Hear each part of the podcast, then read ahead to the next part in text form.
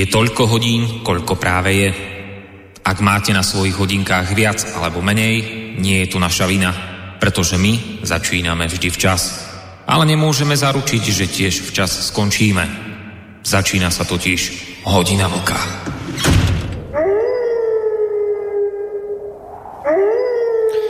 Príjemný, aj keď smutočný večer vám v tejto chvíli prajeme eh, z mimoriadnej relácie Hodina vlka. Smutočný večer e, spomínam v tejto chvíli preto, lebo ako iste viete, na Slovensku sa nám presne pred pol hodinou o 20. hodine e, skončil štátny smútok, ktorý bol vyhlásený predovšetkým e, za tohto týždňové obete dopravnej nehody kamionu s autobusom, pričom mnohé z týchto obetí tvorili práve deti. V stredu 13. novembra označila policia v podstate za najtragickejší deň v roku pri spomínanej nehode autobusu zomrelo 12 ľudí, 5 ľudí v tento istý deň spáchalo samovraždu a 3 ženy sa utopili. Tak preto hovorím o tom, že je tento večer aj smutočný, ale spomínal som zároveň aj to, že tá dnešná relácia bude mimoriadná. A to zďaleka nie je len tým, že ju vysielame tretí piatok v mesiaci, kedy bežne táto relácia nebýva, ale jej mimoriadnosť spočíva predovšetkým v hostoch, ktorí prijali naše pozvanie a ktorí v týchto chvíľach by už mali sedieť v Bratislavskom štúdiu Rádia Slobodný vysielač. Viem, že vy veľmi dobre viete, o koho ide, pretože sme tú dnešnú reláciu samozrejme avizovali dopredu. Ale skôr ako ich privítam, dovolte mi predsa len približiť vám tému dnešného večera, ktorá samozrejme nebude prekvapujúca, blížiace sa 30. výročie Nežnej revolúcie, ktoré si budeme pripomínať. Už túto nedelu skutočne nemôžeme nejakým spôsobom opomenúť a už aj tá hudobná, hudobná zložka, ktorá znela pred touto reláciou, nás trošku na túto tému naladila. Ja som to vlastne spomínal v úvode včerajšej relácie Dualog a spomeniem to aj teraz a síce, že blížiace sa 30. výročie novembrových udalostí je neprehliadnutelné v podstate už od začiatku tohto mesiaca sú tejto udalosti plné všetky médiá, organizujú sa najrôznejšie kultúrne akcie, organizujú sa odborné semináre, besedy s občanmi, chystajú sa koncerty. Toto je samozrejme každoročný kolorit, ale tentokrát je to celé zosilnené práve tým okrúhlým 30. výročím. Čiže ono to tak nejako navonok vyzerá v podstate celkom idylicky, akože Slováci a Česi idú s radosťou, a teda samozrejme aj Moravania a Slezania, idú s radosťou spomínať na pád socializmu a s nádejou vítať 30 rokov slobody. No ale tento pohľad by bol do istej miery povrchný alebo taký klamlivý, pretože skutočnosť je taká, že s pribúdajúcimi rokmi života v slobode alebo niekto by povedal v tzv. slobode, rastie priamo úmerne aj akási rozpačitosť v súvislosti s touto dejnou udalosťou. Česká televízia si spolu s rozhlasom a televíziou Slovenska dala vypracovať exkluzívny prieskum v oboch národoch, z ktorého vyplynulo, že o naplnených očakávaniach hovoria častejšie Česi než Slováci. Celkovo november 89 hodnotia pozitívne predovšetkým mladšie generácie a ľudia do 44 rokov. Treba povedať, že mládeži je dnes samozrejme prízvukované najmä to, že sa má ďaleko lepšie, ako sa mali ich rodičia, nedaj Bože starí rodičia. A to nie len pokiaľ ide o slobodu, ale samozrejme aj po nejaké tie ekonomické e, slobody a tak ďalej. Tu sa mi ale opäť žiada pustiť kratučký zvuk, ktorý sme už počúvali, ak si dobre spomínate, v minulej relácii Hodina vlka pretože americká ambasáda rozbehla na Slovensku v súvislosti s novembrovým výročím akciu pod názvom Vyštrngaj niečo pre celé Slovensko a v rámci tejto kampane bolo natočených niekoľko krátkých videí so známymi osobnosťami, ktoré nám vlastne vysvetľujú prínosy novembra. No a takto sa nám prihovoril, a predovšetkým mládeži, prihovoril majiteľ cestovnej kancelárie Bubo, pán Luboš Felner. Pred 30 rokmi by si neletel do Vietnamu na fočko. Ani do štátov na prázdniny, ani do Milána na shopping. 30 hodín by si sedel v otrasnom vlaku do Bulharska a bol by si rád, že nesedíš u babky pri rybníku. Chod na odvahabytslobodný.sk a vyštrgaj niečo pre všetkých. No, takže to je taký hlavný odkaz mládeži eh, od pána Felnera a podobných. Eh, fotografia vo Vietname, nákupy v Miláne, to je to je to, čo máte vďaka novembru 89. Inak by ste sedeli u starej mamy pri rybníku. Takže mládež novembrové zmeny podľa prieskumu prevažne víta, trápi však korupcia a klientelizmus. Pokiaľ ide o starších ľudí, tam sa už takáto idylka končí viac sa dozvieme z krátkej reportáži RTVS. 45% Slovákov, ktorí mali v čase nežnej revolúcie minimálne 15 rokov, tvrdí, že vývoj sklamal ich očakávania. Až 23% opýtaných nevedelo vyjadriť svoj názor. O celkovom zhoršení situácie v našej krajine hovorí 24% respondentov. Naopak, ponovembrový vývoj v niektorých oblastiach naplnil očakávania ľudí. Najviac si ľudia vážia osobnú slobodu a možnosť cestovať. O celkovom zlepšení života však hovorí len 5% opýtaných. Pokiaľ ide o starších ľudí, v prieskume uvádzali, že ich trápia predovšetkým sociálne problémy. Uh, hovoria o neistote, ktorá zavládla po páde socializmu, boja sa nárastu nezamestnanosti a chudoby. Sťažujú sa zároveň na nezvládnutý transformačný proces, na bezbrehu privatizáciu a rozkradnutie štátu. Svojho času, bolo to už dávno, som sa o týchto problémoch zhováral aj s vysokoškolským pedagogom, filozofom a publicistom Imirchom Sklenkom. Vyjadrenia tohto pána už v tejto relácii tiež viackrát zazneli, ale pustím ten zvuk opäť, pretože to, čo vlastne hovorí, to súvisí práve s tým, o čom teraz uh, hovorím ja, uh, v súvislosti so staršími ľuďmi, ktorí jednoducho z toho ponovembrového vývoja majú obavy. A myslím, že pod to, čo tento pán v minulosti mi povedal, že by sa pod to podpísali mnohí starší ľudia, ktorí jednoducho na ponovembrový vývoj hľadia s istými obavami. Sloboda korení v tej vnútornej slobode. Kto nie je vnútorne slobodný, ten nie je slobodný ani keď má tie vonkajšie slobody. Ale na druhej strane nemôžeme povedať, povedzme, človekovi, ktorý nevie nasýtiť svoje dieťa, pretože robí, koľko vládze, ale má tak malý príjem, že nevie postaviť na nohy rodinu, nemôžeme mu povedať, stačí ti vnútorná sloboda. Takže okrem tých vnútorných slobod, demokracia zdôrazňuje tie spoločenské slobody, ekonomické slobody. My, kresťania, sme boli vždy známi tým, že sme boli milosrdní, že pred kostolom stáli žobráci a my sme im nejaké tie drobné hodili.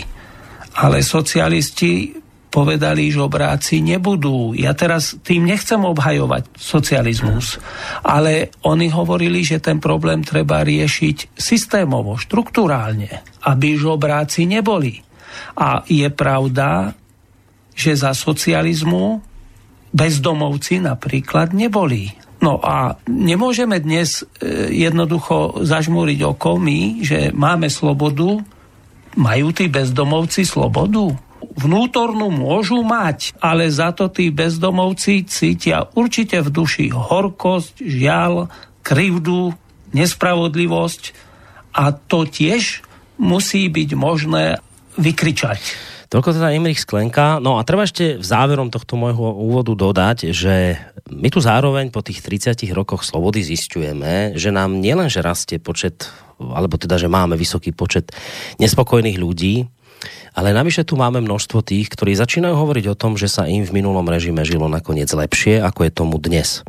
Samozrejme, že takéto názory, takéto tvrdenia sa stretávajú s tvrdou kritikou najrôznejších politicko-spoločenských elít, ktoré síce na jednej strane priznávajú isté chyby demokratických vlád, ale predovšetkým upozorňujú na to, E, že sa nám tu rozmnožili populistickí politici, ktorí zacítili príležitosť zviesť sa na negatívnych emóciách ľudu a popri nich, že tu máme aj tzv. konšpirátorov, dezinformátorov, rúských trolov a rôznych užitočných idiotov, ktorí nám e, takto vlastne poblázili časť našej spoločnosti, ktorá teraz začína hovoriť o tom, že vlastne zlatí komunisti, že vtedy bolo lepšie. No tak, že to je vina populistických politikov, konšpirátorov, dezinformátorov, ruských trolov a tak ďalej.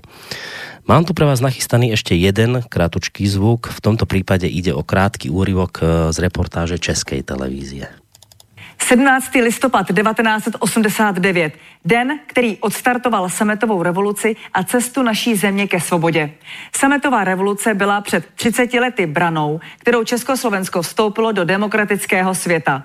Přesto se najdou ti, kdo její význam podceňují a nebo dokonce zkreslují. A pomocí řetězových e-mailů, sociálních sítí či dezinformačních webů šíří bludy o revoluci, o jejich tvářích, o chartě 77 nebo o životě v totalitě.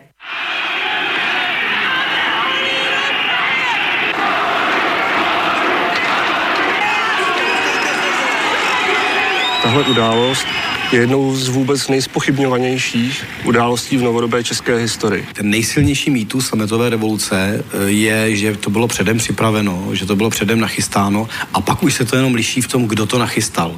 Díky sametovému převratu žijeme už 30 let v demokracii a svobodě. Podle průzkumu organizace Paměť národa ale mezi lidmi převažuje spíš zklamání. Čtvrtina Čechů uvádí, že revoluce na jejich život neměla žádný vliv. Téměř pětina si myslí, že jejich život změnila dokonce k horšímu.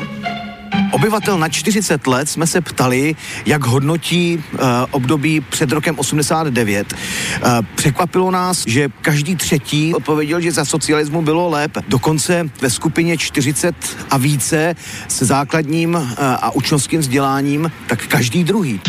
A co dezinformace a bludy o sametové revoluci můžou způsobit?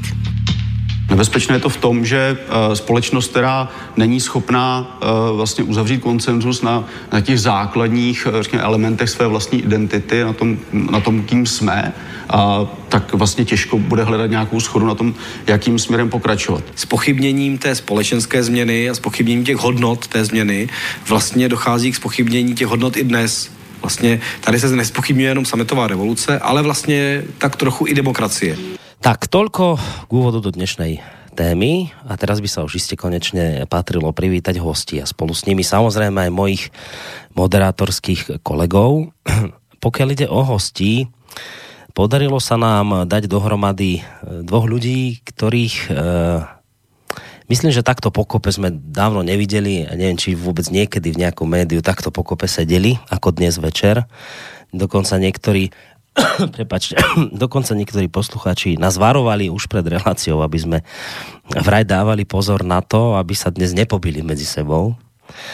A ja teda dúfam, že napokon na žiaden box nedôjde, že sa nič podobné konať nebude. A ak by náhodou niečo také hrozilo, tak ich treba rozsadiť niekde tak ďalej od, od seba. No ale podstatné je to, kto sú títo páni. Uh, oni majú funkcií samozrejme mnoho, ale pre potreby dnešnej relácie myslím, že bude stačiť, keď poviem, že v oboch prípadoch ide o bývalých premiérov Slovenskej republiky. Prvý z nich viedol Slovensko trikrát, uh, poprvýkrát v roku 1990 až 91, potom od roku 92 do roku 94 a napokon uh, sa ujal premiérskeho postu aj v roku 94-98.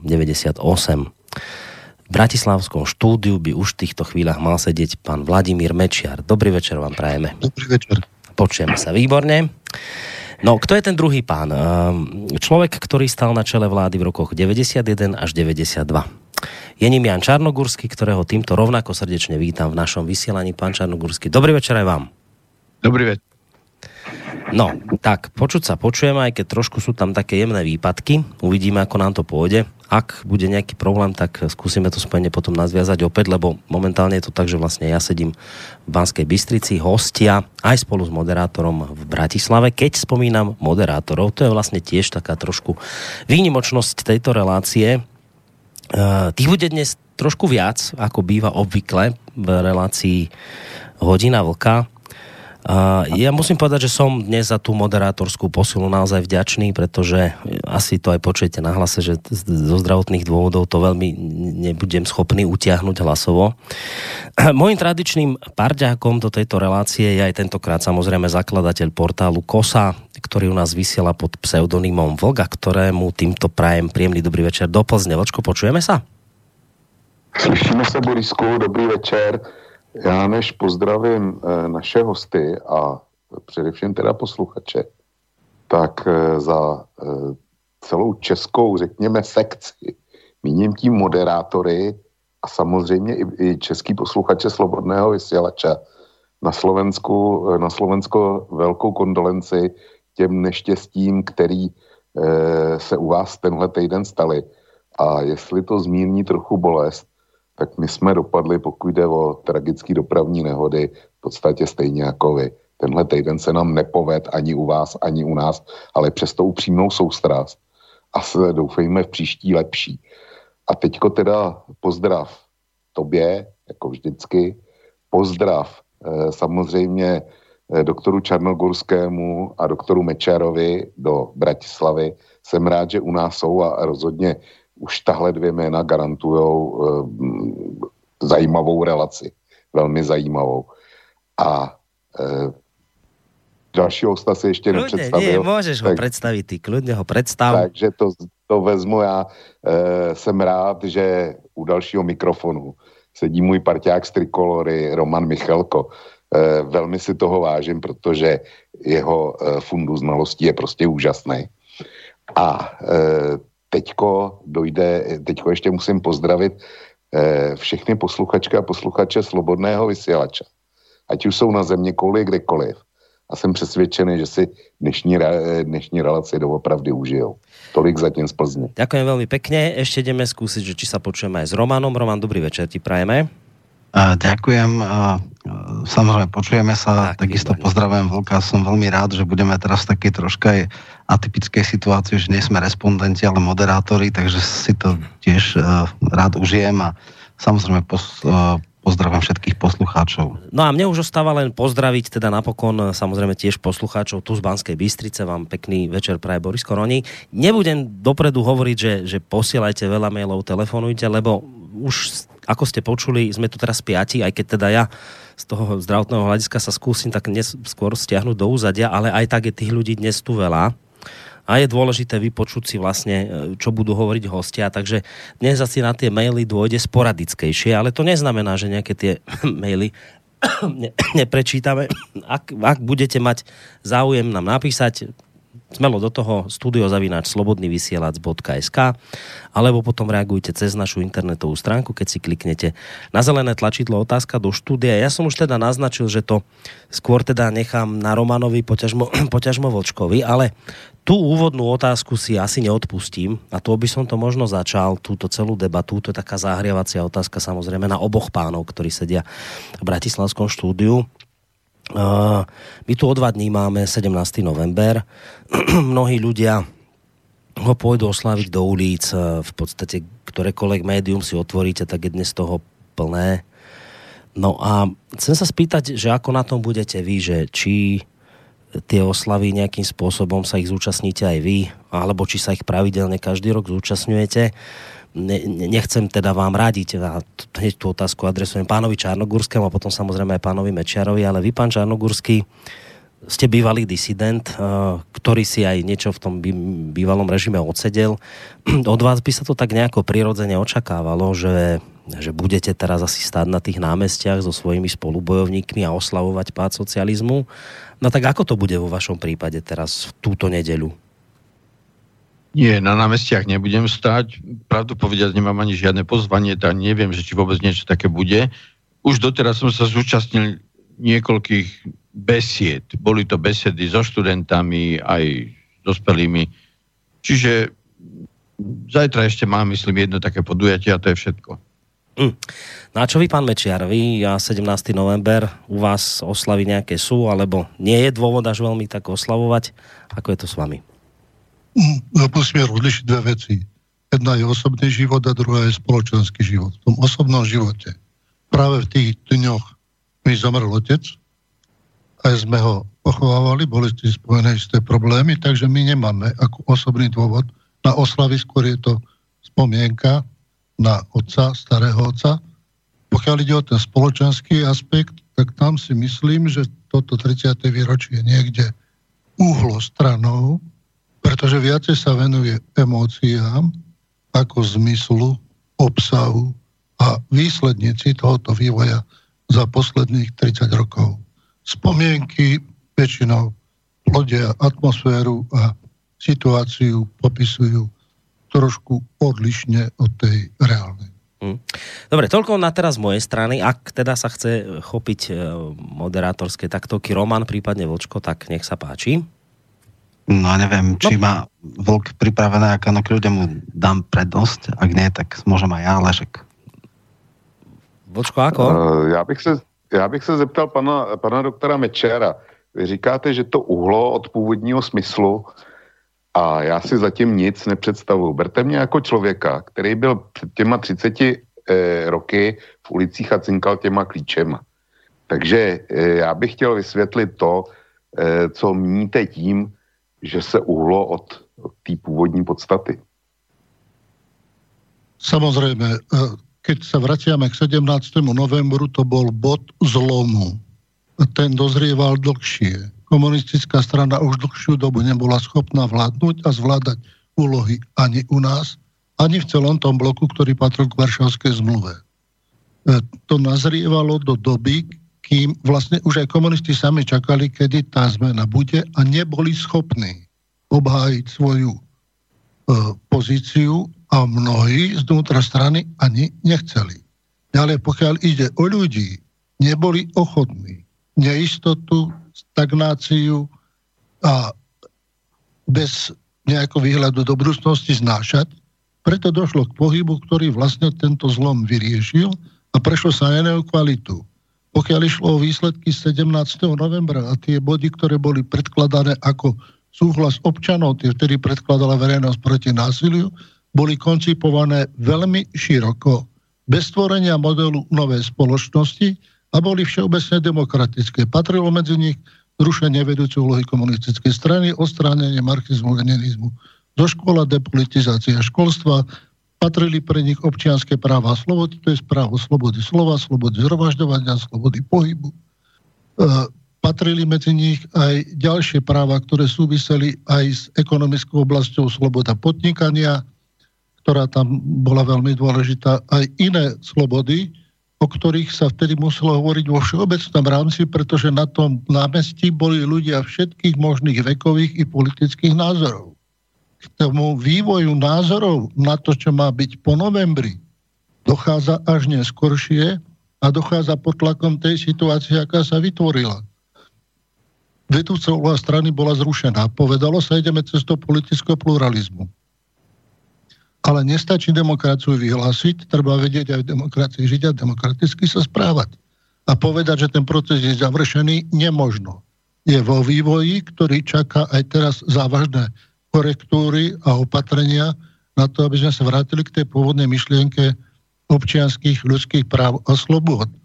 Kedy sa nehovorilo o socializme, o zániku a podobne, tie otázky boli podružné. Prvorade boli otázky politické, ľudskoprávne, hovorilo sa o rovnakých príležitostiach pre všetkých, o slobode podnikania pre malých a stredných podnikateľov.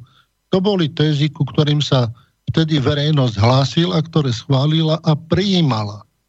Ehm, samozrejme, že pokiaľ ide o hodnotenie toho všetkého, čo bolo, tak musíme povedať, napríklad nás požiadať bolo aj spravodlivé riešenie otázok federácie, že mnoho z tých vecí sa dopredu pohlo, ale pohlo sa cez tvrdú školu, na tvrdú konfrontáciu so životom.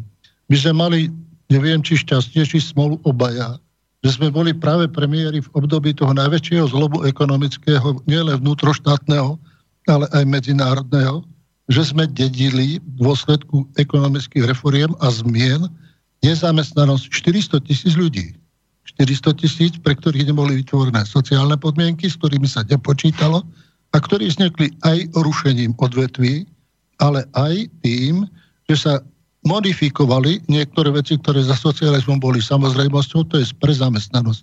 Vo firmách, ak tie firmy prichádzali do krízy, tak začali vytláčať čas ľudí mimo e, trhu a bolo to treba riešiť. Vznikali sociálne problémy aj v dôsledku toho, že sa niekoľkokrát menil kurz e, koruny vo vzťahu k zahraničnej mene, že teda ľudia aj v dôchodkovej oblasti mali jednu úroveň e, príjmov, druhú úroveň nákladov na život, že ten rozpor bol pomerne veľký, to rozčarovanie bolo pomerne veľké a bolo to práve to krízové obdobie, ktoré pripadlo na obdobie vlády nás oboch. To sme museli v tomto čase riešiť a hľadať cesty, ako z tej situácie von. Však zoberte, že sa nám rozpadol celý zahraničný obchod. Zoberte, že ten vývoj v tých iných štátoch bol ešte horší ako v Čechách a na Slovensku kde v Čechách bolo menej takýchto sociálnych nápadov ako na Slovensku, preto aj tie reakcie ľudí sú iné. A skôr tá predstava bola taká, e, výkladu západnej Európy ako reálne pochopenie obsahu, činnosti a vzťahov vo vnútri západných demokracií, spojených s trhom, spojených aj s konfliktami, ale aj so spôsobom riešenia. Trošku vás len preruším. Prepačte, trošku... ten vývoj teraz a neskôršie, to si môžeme ešte nechať na tak. diskusiu a rozoberanie, či všetko je zodpovedajúce tým ideálom, za ktorý ľudia štrngali kľúčami a ktoré vlastne padli. A nastalo obdobie iná. No, počujeme sa? No, ja te slyším, Borisku. No, my sa počujeme, ale nám, nám Peter nám zrušil zrušil eh, Bratislavu, lebo tam pustil zvučku relácie. Už by, už by sme sa asi mali počuť. Dopady rôzne a pocitím... Už sa počujeme, niečo tam zbehlo. Dobre. Pán Mečiar, trošku vás poprosím, ak sa dá, trošku iba kratšie kvôli tomu, aby sme, aby sme tých otázok mohli dať čo najviac. E, prepáč, Roman, len s tou jednou otázkou ťa od, obehnem a už potom ti dám priestor.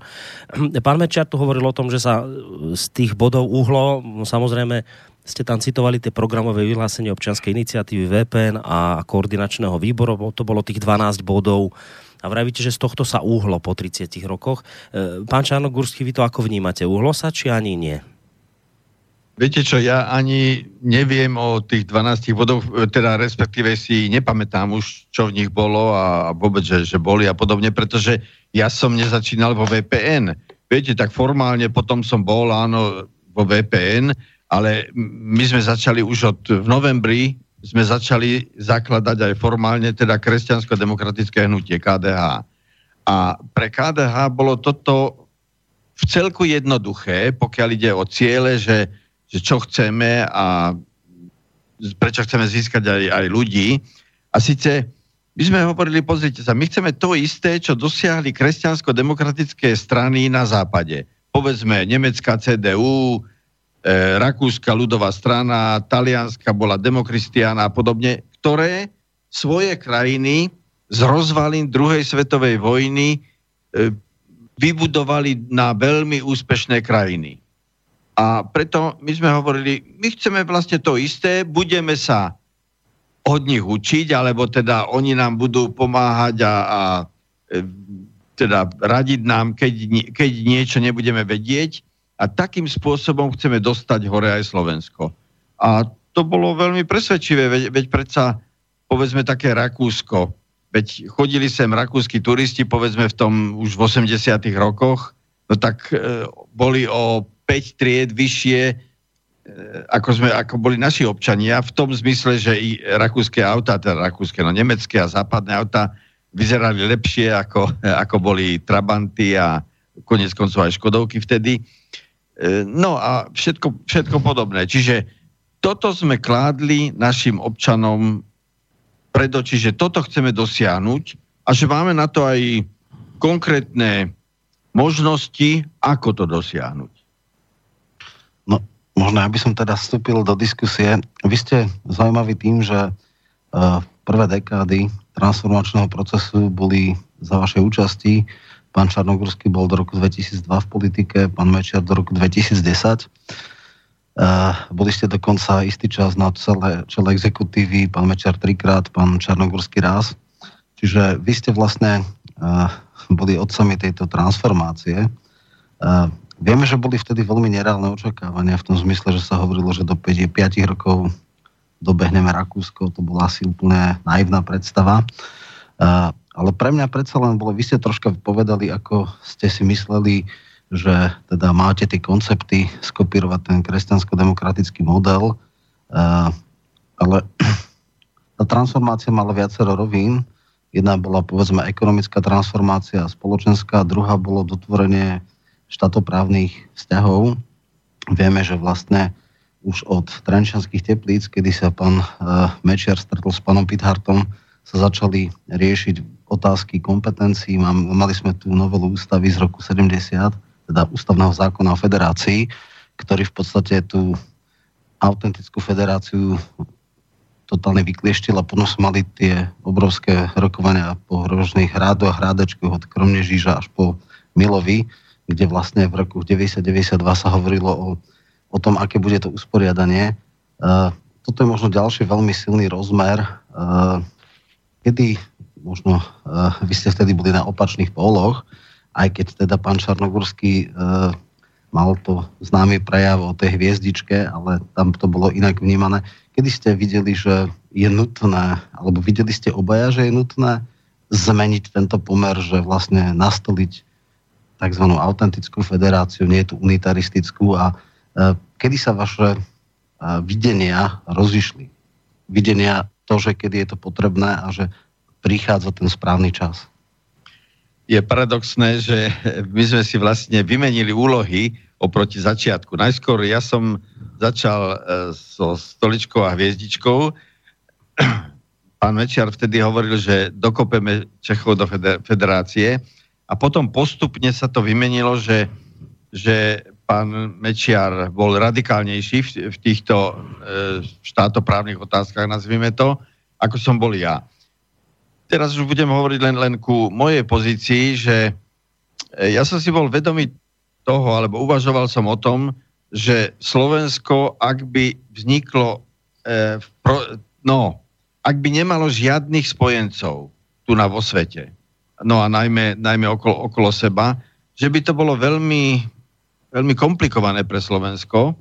A naviac e, ani vtedy sa rodiaca Európska únia alebo tie rokovania, ktoré, ktoré behali, e, be, bežali na rozšírenie už vtedajšej, vtedy existujúcej EHS v 92. Áno. roku prišlo Európske spoločenstvo. Áno, áno, tak teraz, teraz mi nejde o tie formalitky, ale, ale proste, že to bol proces, ktorý, ktorý zatiaľ ústi do toho, čo máme my dneska, Európsku úniu. Proste keby, keby nás Európska únia nebola ochotná prijať, tak by sme sa do, dostali totálne do, do problémov, pretože no, najmä okolité krajiny by si mohli e, robiť na, na, e, voči nám rôzne požiadavky. Ja len poviem jednu požiadavku pomerne miernu, a síce Rakúsko dalo požiadavku, že máme zavrieť atomovú elektráreň Jaslovské Bohunice. Jaslovské Bohunice.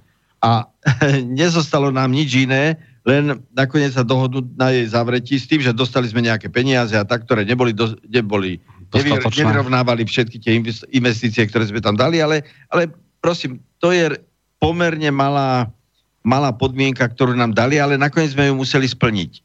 No, keby nám Maďarsko bolo začalo, mo, mohlo dávať podmienky, tak tie podmienky by boli nepochybne ďaleko, ďaleko tvrdšie a ostrejšie. A to by som mohol ešte pokračovať ďalej potom. Čiže mne išlo o to, aby Slovensko nezačalo svoju, no, svoje štátoprávne osamostatnenie konfliktne voči iným štátom. Ja len krátku faktickú k tomu. V tom čase začínala vojna v Jugoslávii, začala to teda Slovensko, Chorvátsko kontra Srbsko a vlastne v tom čase e, masívne 90-91 teda nastalo rozpad Sovietskeho zväzu a vlastne boli uznávané tie zväzové republiky. Čiže to bolo práve okno príležitosti. Západ bol veľmi rád a bol ochotný prijať na čokoľvek, pokiaľ to bude pokojné na základe dohody bez krvavých, bez preliatia krvi tento model išiel, čiže ja sa práve obávam, keď si vidíme dnes, aké sú ako ťažkosti pri, ja neviem, kataláncoch a tak, že asi, asi sotva sa už mohlo nájsť priaznivejšie obdobie na všeobecnú akceptáciu novo vzniknutých subjektov, ako práve ten prelom 90. rokov, 80. a 90. Čiže možno to bolo necelkom docenenie geopolitických súvislostí a tej prajnej doby, ktorá už nikdy predtým a nikdy potom nebola taká naklonená týmto novým uh, subjektom. Máte pravdu z môjho hľadiska v tom len, že, že tento vývoj išiel rýchlejšie ako normálne by bol išiel alebo, alebo aj išiel, ale keď porovnáme rok povedzme 90 alebo aj začiatok 91 a áno, koniec 92, tak áno, tam, bol, tam došlo k tomu, k tomu, o čom vy hovoríte, ale dopracovať sa proste k takémuto vývoju a k takému stavu na konci, No, celkom jednoduché to nebolo. Pán Mečiar, ako vy ste... No, to... ja bych do toho rád vstúpil. Ja by... ktoré teda začali tým trenčanskými teplicami. Uh, a kedy ste vlastne videli, že asi nebude možná dohoda? Vieme, že po Milovách bolo jasné, že nastal pad a voľby to majú rozriešiť. Uh, ako ste vy vnímali, povedzme, tú komunikáciu s Českou stranou? Samozrejme, že vývoj prebiehal aj na Slovensku. kým povedzme, že mali v programovom vyhlásení vlády, ktoré sme robili obidvaja a zmienku o federácii písal Václav Havel, diktoval Páter Rogurský. Ja som bol pri nich a doplňal. Takže vtedy sme riešili situáciu tak, že sa tie vzťahy upravia. Ale v podstate potom mi to Čalfa zopakoval, že áno, to sa dávalo do každého programu vyhlásenia, ale nikto nečakal, že sa to bude chcieť aj uskutočniť. Ale bola tam iná vec, ktorá vyplynula z rokovania v roku 1990, keď prišla na českej strane požiadavka, môže povedať, že šťastie opodstatnená, každý za svoje. To znamená, že pri vysokej miere nezamestnanosti by sme museli z toho, čo vyprodukujeme, vykryť sociálne dopady, rozvojové fondy, ale väčšina fabrík a väčšina bank a iných inštitúcií bola federálna. Čiže tie federálne by naďalej išli do Prahy a neboli by príjmať Slovenskej republiky. Preto sme povedali, dobre príjmeme, ale upravíme kompetencie. Ďalej tam bola ústava z roku 68, ktorá hovorila, že každá republika môže mať svoju ústavu. Začali sme na tom pracovať, naraz sa niečo udialo vo verejnosti proti násiliu. Predpokladám, že dohoda s Václavom Havlom, a podľa ktorej mi zakázali práce na ústave a zakázali takisto aj práce na kompetenciách. Nakoniec delegáciu záverečnú som nevideli, ale František Mikloško. Ja som bol tam len prizerajúci. Vtedy sa aj dospelo k záveru, ktorý sme si povedali s Petrom Pidardom, federácia skončila. Rok 1990, október. E, pokiaľ išlo rokovanie, mali sme aj iných partnerov. Kým po mojom odsúne z vlády na jar, ja som sa nezúčastňoval rokovaní o federácii. Viedol ich všetky Václav Havel, to bol partner pána Čarnogurského. Mne voľby dali iného partnera, podstatne racionálnejšieho, ktorým bol pán e, e, Václav Klaus. A tieto rozhovory týchto dvoch strán sa stali určujúcimi a nie mienka prezidenta, ktorý v podstate bol tejto pozícii štatistu. A nepustili sme ho, aby nám do toho vstupoval, aby niečo urobil. Z hľadiska zahranično-politického sme rokovali v Bruseli o podpore Slovenska a dosiahli dávno pred vyhlásením samostatnosti dohodu, že sme uznaní za nástupnické štáty obe republiky, ak vývoj prebehne pokojne. To sme mohli pokojne garantovať, že nič sa nestane a prebehne pokojne kultivovanie s postavením pozitívneho programu, ktorý je platný do dneska a konštatuje sa, že vo svete takýto projekt ešte nebol. A Západná Európa má problémy, ako ho akceptovať. Pokiaľ išlo vlastnú samostatnosť, tak ja musím povedať tak, že ten čas bol nutný a príhodný urobiť ho vtedy, nebolo možné ho predlžovať aj preto, že rozpočet roku 93 už bolo treba postaviť ako samostatný slovenský a my sme už nemohli spoliať na to, že by sa nejako z našou federácie a Českej republiky presúvali peniaze na Slovensko. Každý išiel potom za svoje a tie počiatočné ťažkosti, ktoré boli, bolo to ťažké obdobie, lebo my sme mali nie diplomatickú izoláciu, ale izoláciu bankovú tá trvala pol roka, čo nás neuznávali a nepúšťali na finančný trh. Takže tam boli spojené s tým isté rizika, ale tie rizika boli prekonané. To je s tým konfliktným a nekonfliktným rozdelením. Ja to som nehovoril niekde, ale Saša Vondra to spomínal, že boli na českej strane aj zastancovia konfliktného a silového rozde- e, postoja k tomu, ktoré sme s pánom e, Václavom Klausom eliminovali a nedopustili ani rozhovory na túto tému Takže vôbec tie vzťahy sme sa snažili napraviť pre budúcnosť do tej podoby, v akej sú a vyriešili sa tie zásadné veci, ktoré sa vyriešiť mali. Pokiaľ ide o prínosy z tohoto, musíme povedať, že Slovenská republika výrazne, výrazne získala. Nestratila, výrazne získala. Zachovala si priateľstvo Čechov, zachovala si uznanie v Európe aj vo svete kvôli spôsobu, ako sa tak stalo a získali sme veľmi veľa v ekonomike, že sme začali svoje problémy riešiť vo svojich podmienkach svojim pohľadom, ale aj v novo sa formujúcich európskych trhových podmienkach, že už sme to stavali na inej základne a na inej bázi. No, to nechcem teda Roman, Roman, Vlka, ale... Roman tro, ja bych do toho taky trošku vlčka pustme, lebo chcel tiež reagovať. Já jsem tohle měl nachystáno a e, v jednoduché konsekvenci. E, píšu článek na neděli, kterým eh, k 17. listopadu a pojal jsem ho trochu jinak a prostě bude to článek o 12 milnících eh, za těch 30 let, který byly rozhodující. Pouze čtyři, eh, první čtyři z toho se týkají bývalého Československa. Eh, první byly volby 90, druhý milník byly volby 92, třetí milník byla první etapa privatizace, o tom pan Mečar už začal, ale já bych se k tomu hodně, hodně později chtěl vrátit. A čtvrtý milník bylo rozdělení republiky. Takže jestliže teda je, dejme tomu, největším výsledkem na Slovensku rozdělení republiky, tak já za sebe, za sebe jako Čech říkám, že jsem zklamán. Jakoliv uznávám, a říkal jsem to eh, ve svých relacích eh, několikrát, že Slovensko obdivuju za to, co za těch 30, eh, nebo co za tu samostatnou éru od roku 93 dosáhlo. Je to daleko víc, než se dalo čekat a Slovensko má můj obdiv. Nicméně, v roce 90 nebo 89, když teda komunisti byli zbavení moci, tak mě by nenapadlo, že největší slovenská starost na samém začátku tohohle procesu bude rozdělit Československo. A bylo to, bylo to a je to pro mě doteď hořký zklamání. Protože když budu mluvit za sebe, tak v roce 90, 91 a ještě na začátku roku 92 jsem jako Čech byl připravený jít bránit Komárno, kdyby to náhodou bylo potřeba.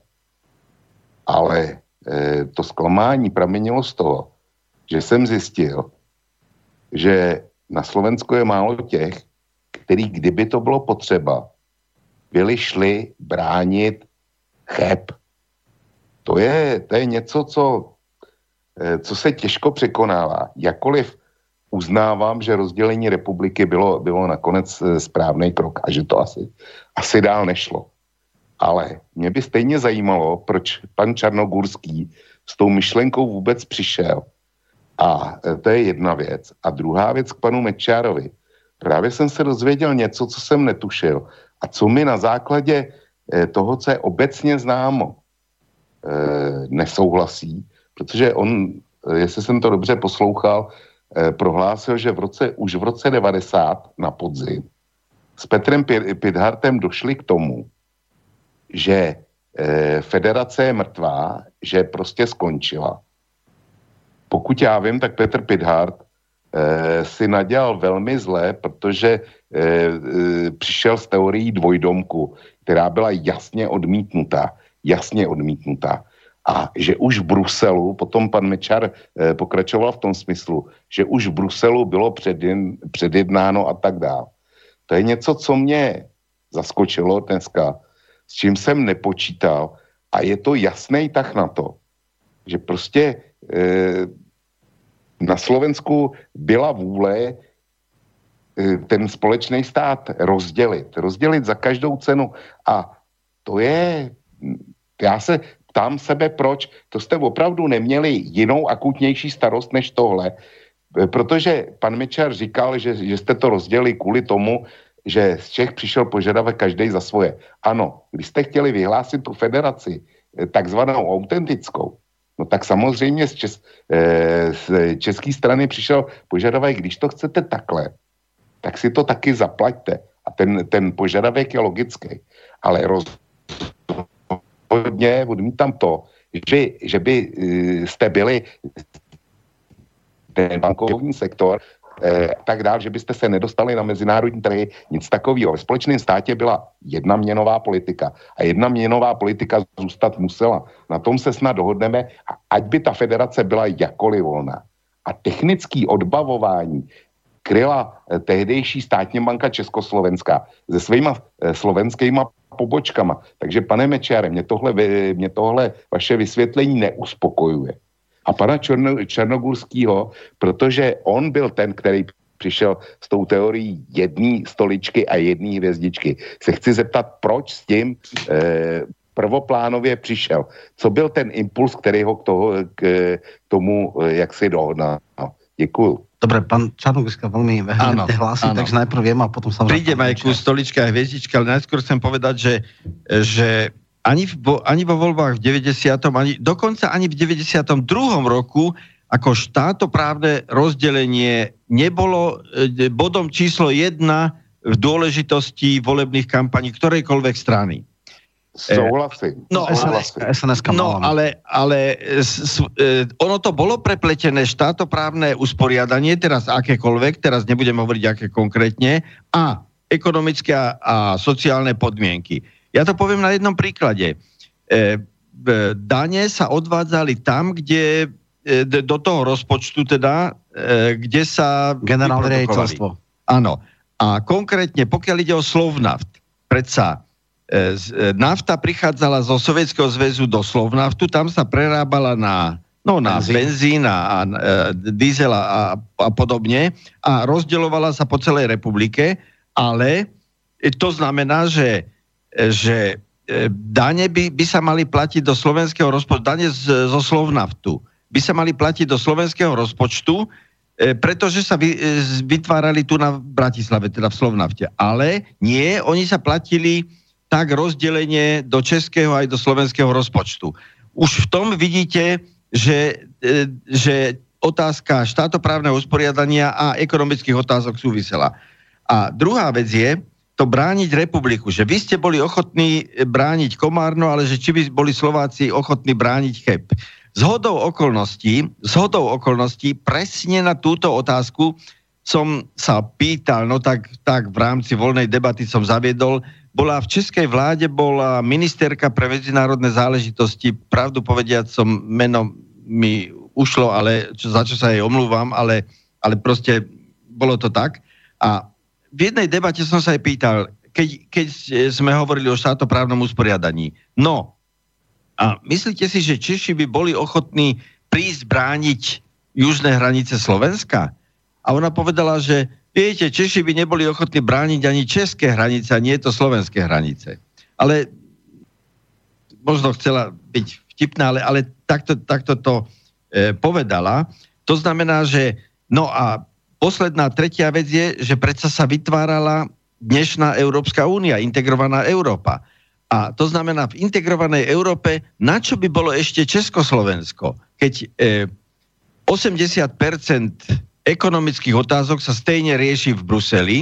A to znamená, že oni by sa museli riešiť v Bratislave aj v Prahe, potom by sme sa museli nejakým spôsobom dohodnúť, keby, nejaký, keby predseda vlády alebo nejaký minister išiel na poradu do Bruselu, najskôr by si to musel odsúhlasiť v Prahe a v Bratislave, až potom ísť do Bruselu. No, to by práve vytváralo veľmi takú neefektívnu e, sústavu, teda republiku z hľadiska vôbec riadenia. Takže toľko na vaše pripomienky. Prosím vás, pán Mečiar.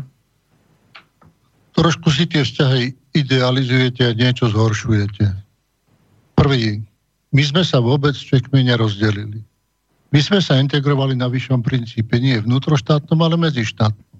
Sme naďalej spolu, vytvorili sme voľný trh, vytvorili sme pravidlá pohybu osôb, vytvorili sme priestor pre občianstvo, vytvorili sme priestor pre odchodkové zabezpečenie, to všetko to bolo predsa dôsledok toho systému, pri ktorým sa rozdielovala správa štátov, finančné zdroje, obrané režimy, ale nerozdelilo sa spoločenstvo ekonomické, to zostalo. Čiže pre nás išlo o vyššiu kvalitu, nie vnútroštátnu, ktorá pravdu povedia nevyhovala veľmi ani Čechom.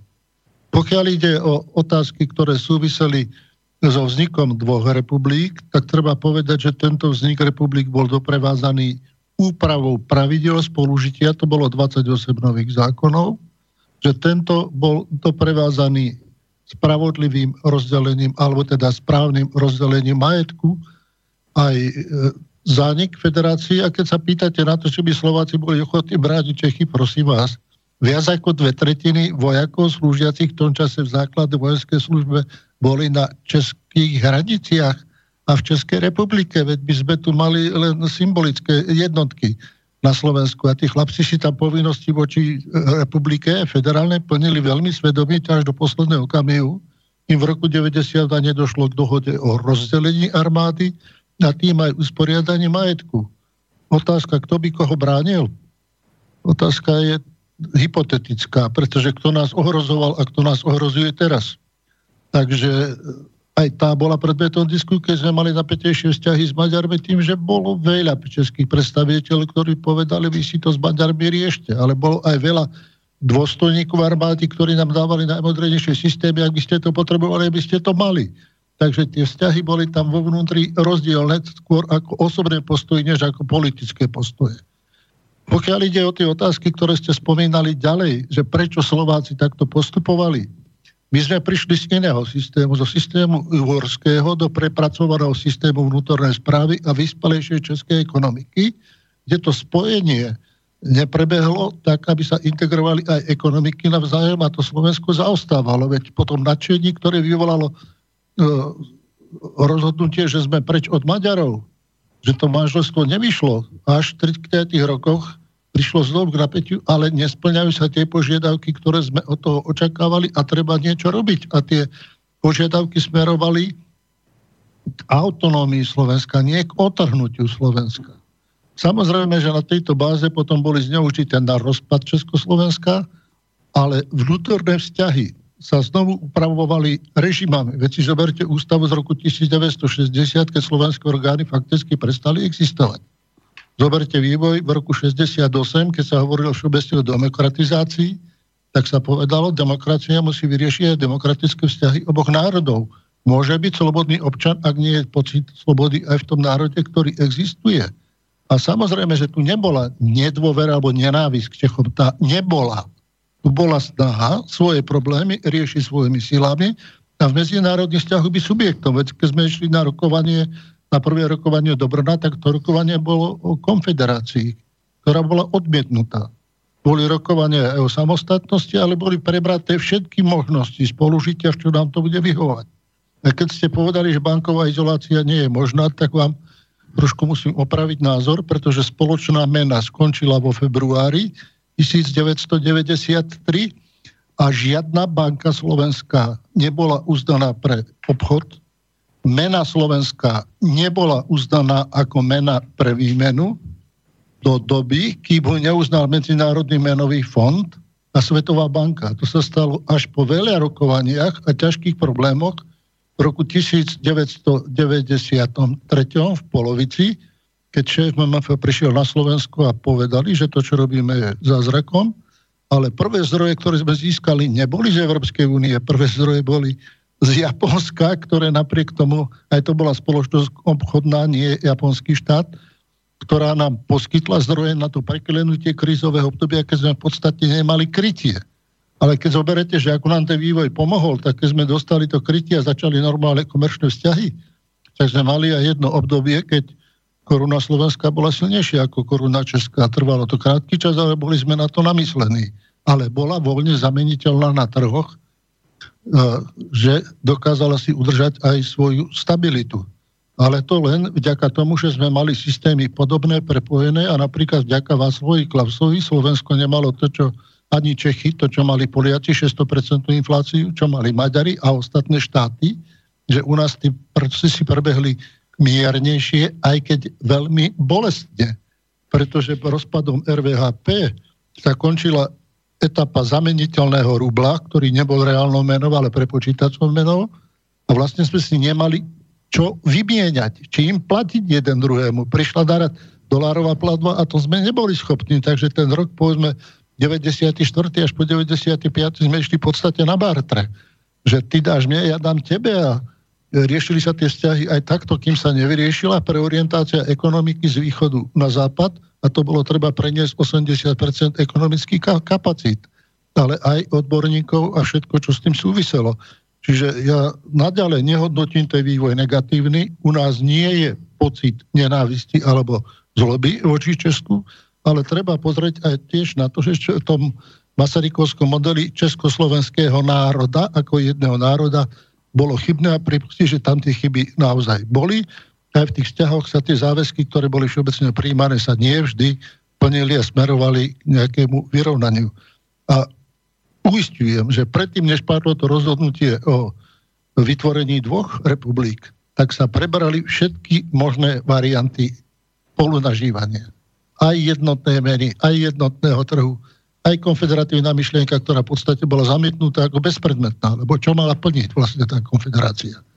Takže to tiež išlo, ale aj dôsledky a dopady toho, čo by bolo v rozdelení. Treba tiež povedať, že na Slovensku boli niektoré strachy. Boli strašenie, bude tu tiež občianská vojna, bude zamediteľnosť koruny, e, Českej voči Slovenskej jednak 30. Bolo obavy z toho, či to rozdelenie prebehne spokojne, či budeme uznaní, či nás nebude fašizovať niekto a podobne. To všetko tu bolo, ten spor prebiehal aj vo vnútri tejto spoločnosti. Ale bol ukončený, myslím, že riešený a vyriešený a spájame sa dneska v Bruseli v ďalšie medzinárodné organizácie ako dvaja partnery a musím povedať, že to bolo do roku 1998. Nikdy sme sa s pánom vtedy premiérom Klausom neradili, čo budeme rozprávať, ale vždy sme rozprávali rovnako a vždy sme dokázali presadiť svoje spoločné záujmy. Takže tak, akože to brať tragicky, že bože, rozdelili ste Československo, bože, čo sa to stalo? No čo sa stalo? My sa spojili na vyššej úrovni integrácie v rámci Bruselu, hmm. už nie ako vnútroštátne, ale dva samostatné a spolupracujúce národy. No, Vlk, ak by chcel ešte dodať niečo, tak ľudne no, no, ja samozrejme môžem tiež položiť otázku. Oba dva pánové mi z té původní otázky utekli. Já jsem se ptal pana Černogurského na to, proč e, s tou ideou vůbec přišel vlastně hned, e, hned po revoluci, to za prvně. V podstatě byl tenkrát místo předsedou federální vlády, jestli si e, pamatuju dobře, časování. E, k té poznámce, co řekla ta ministrině tak eh, Češi dokázali, že šli bojovat za jižní hranice Slovenska. Stačí si připomenout to rok 19 a Maďarskou republiku rad. To dokázáno je skutkem. A pan e, doktor Mečer, ten mi vyklous e, zase z toho, že já jsem tvrdil, že bankovní systém byl nastavený a že to nebyl kritický důvod, On potom přišel do roku 93 po rozdělení měny, ale já jsem se optal na něco jiného. A e, k tomu, jestli by Slováci byli bránili, ano, slovenští branci e, byli v posádkách na Slovensku, protože e, teda v Čechách, protože tam bylo soustředěno e, tři čtvrtiny armády, tak logicky nesloužili na Slovensku. Já jsem na Slovensku naopak teda sloužil jako základák. A e, čili to je, to je sice pravda, nicméně nebo ochotu.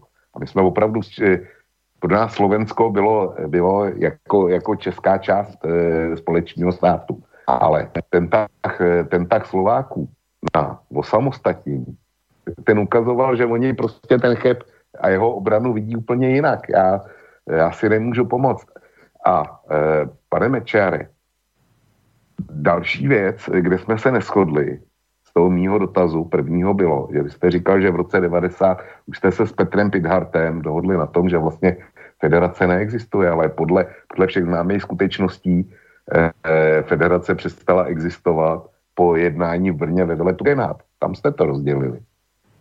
Dobre, no. dajme pánovi Čarnogorskému sa viac hlási a potom samozrejme dáme. Ja inak eh. myslím, že tá časovanie, vy ste boli podpredseda federálnej vlády len do prvých volieb ako predseda slovenskej vlády. No ale v té době to prišlo. To, to je vedľajšie teraz.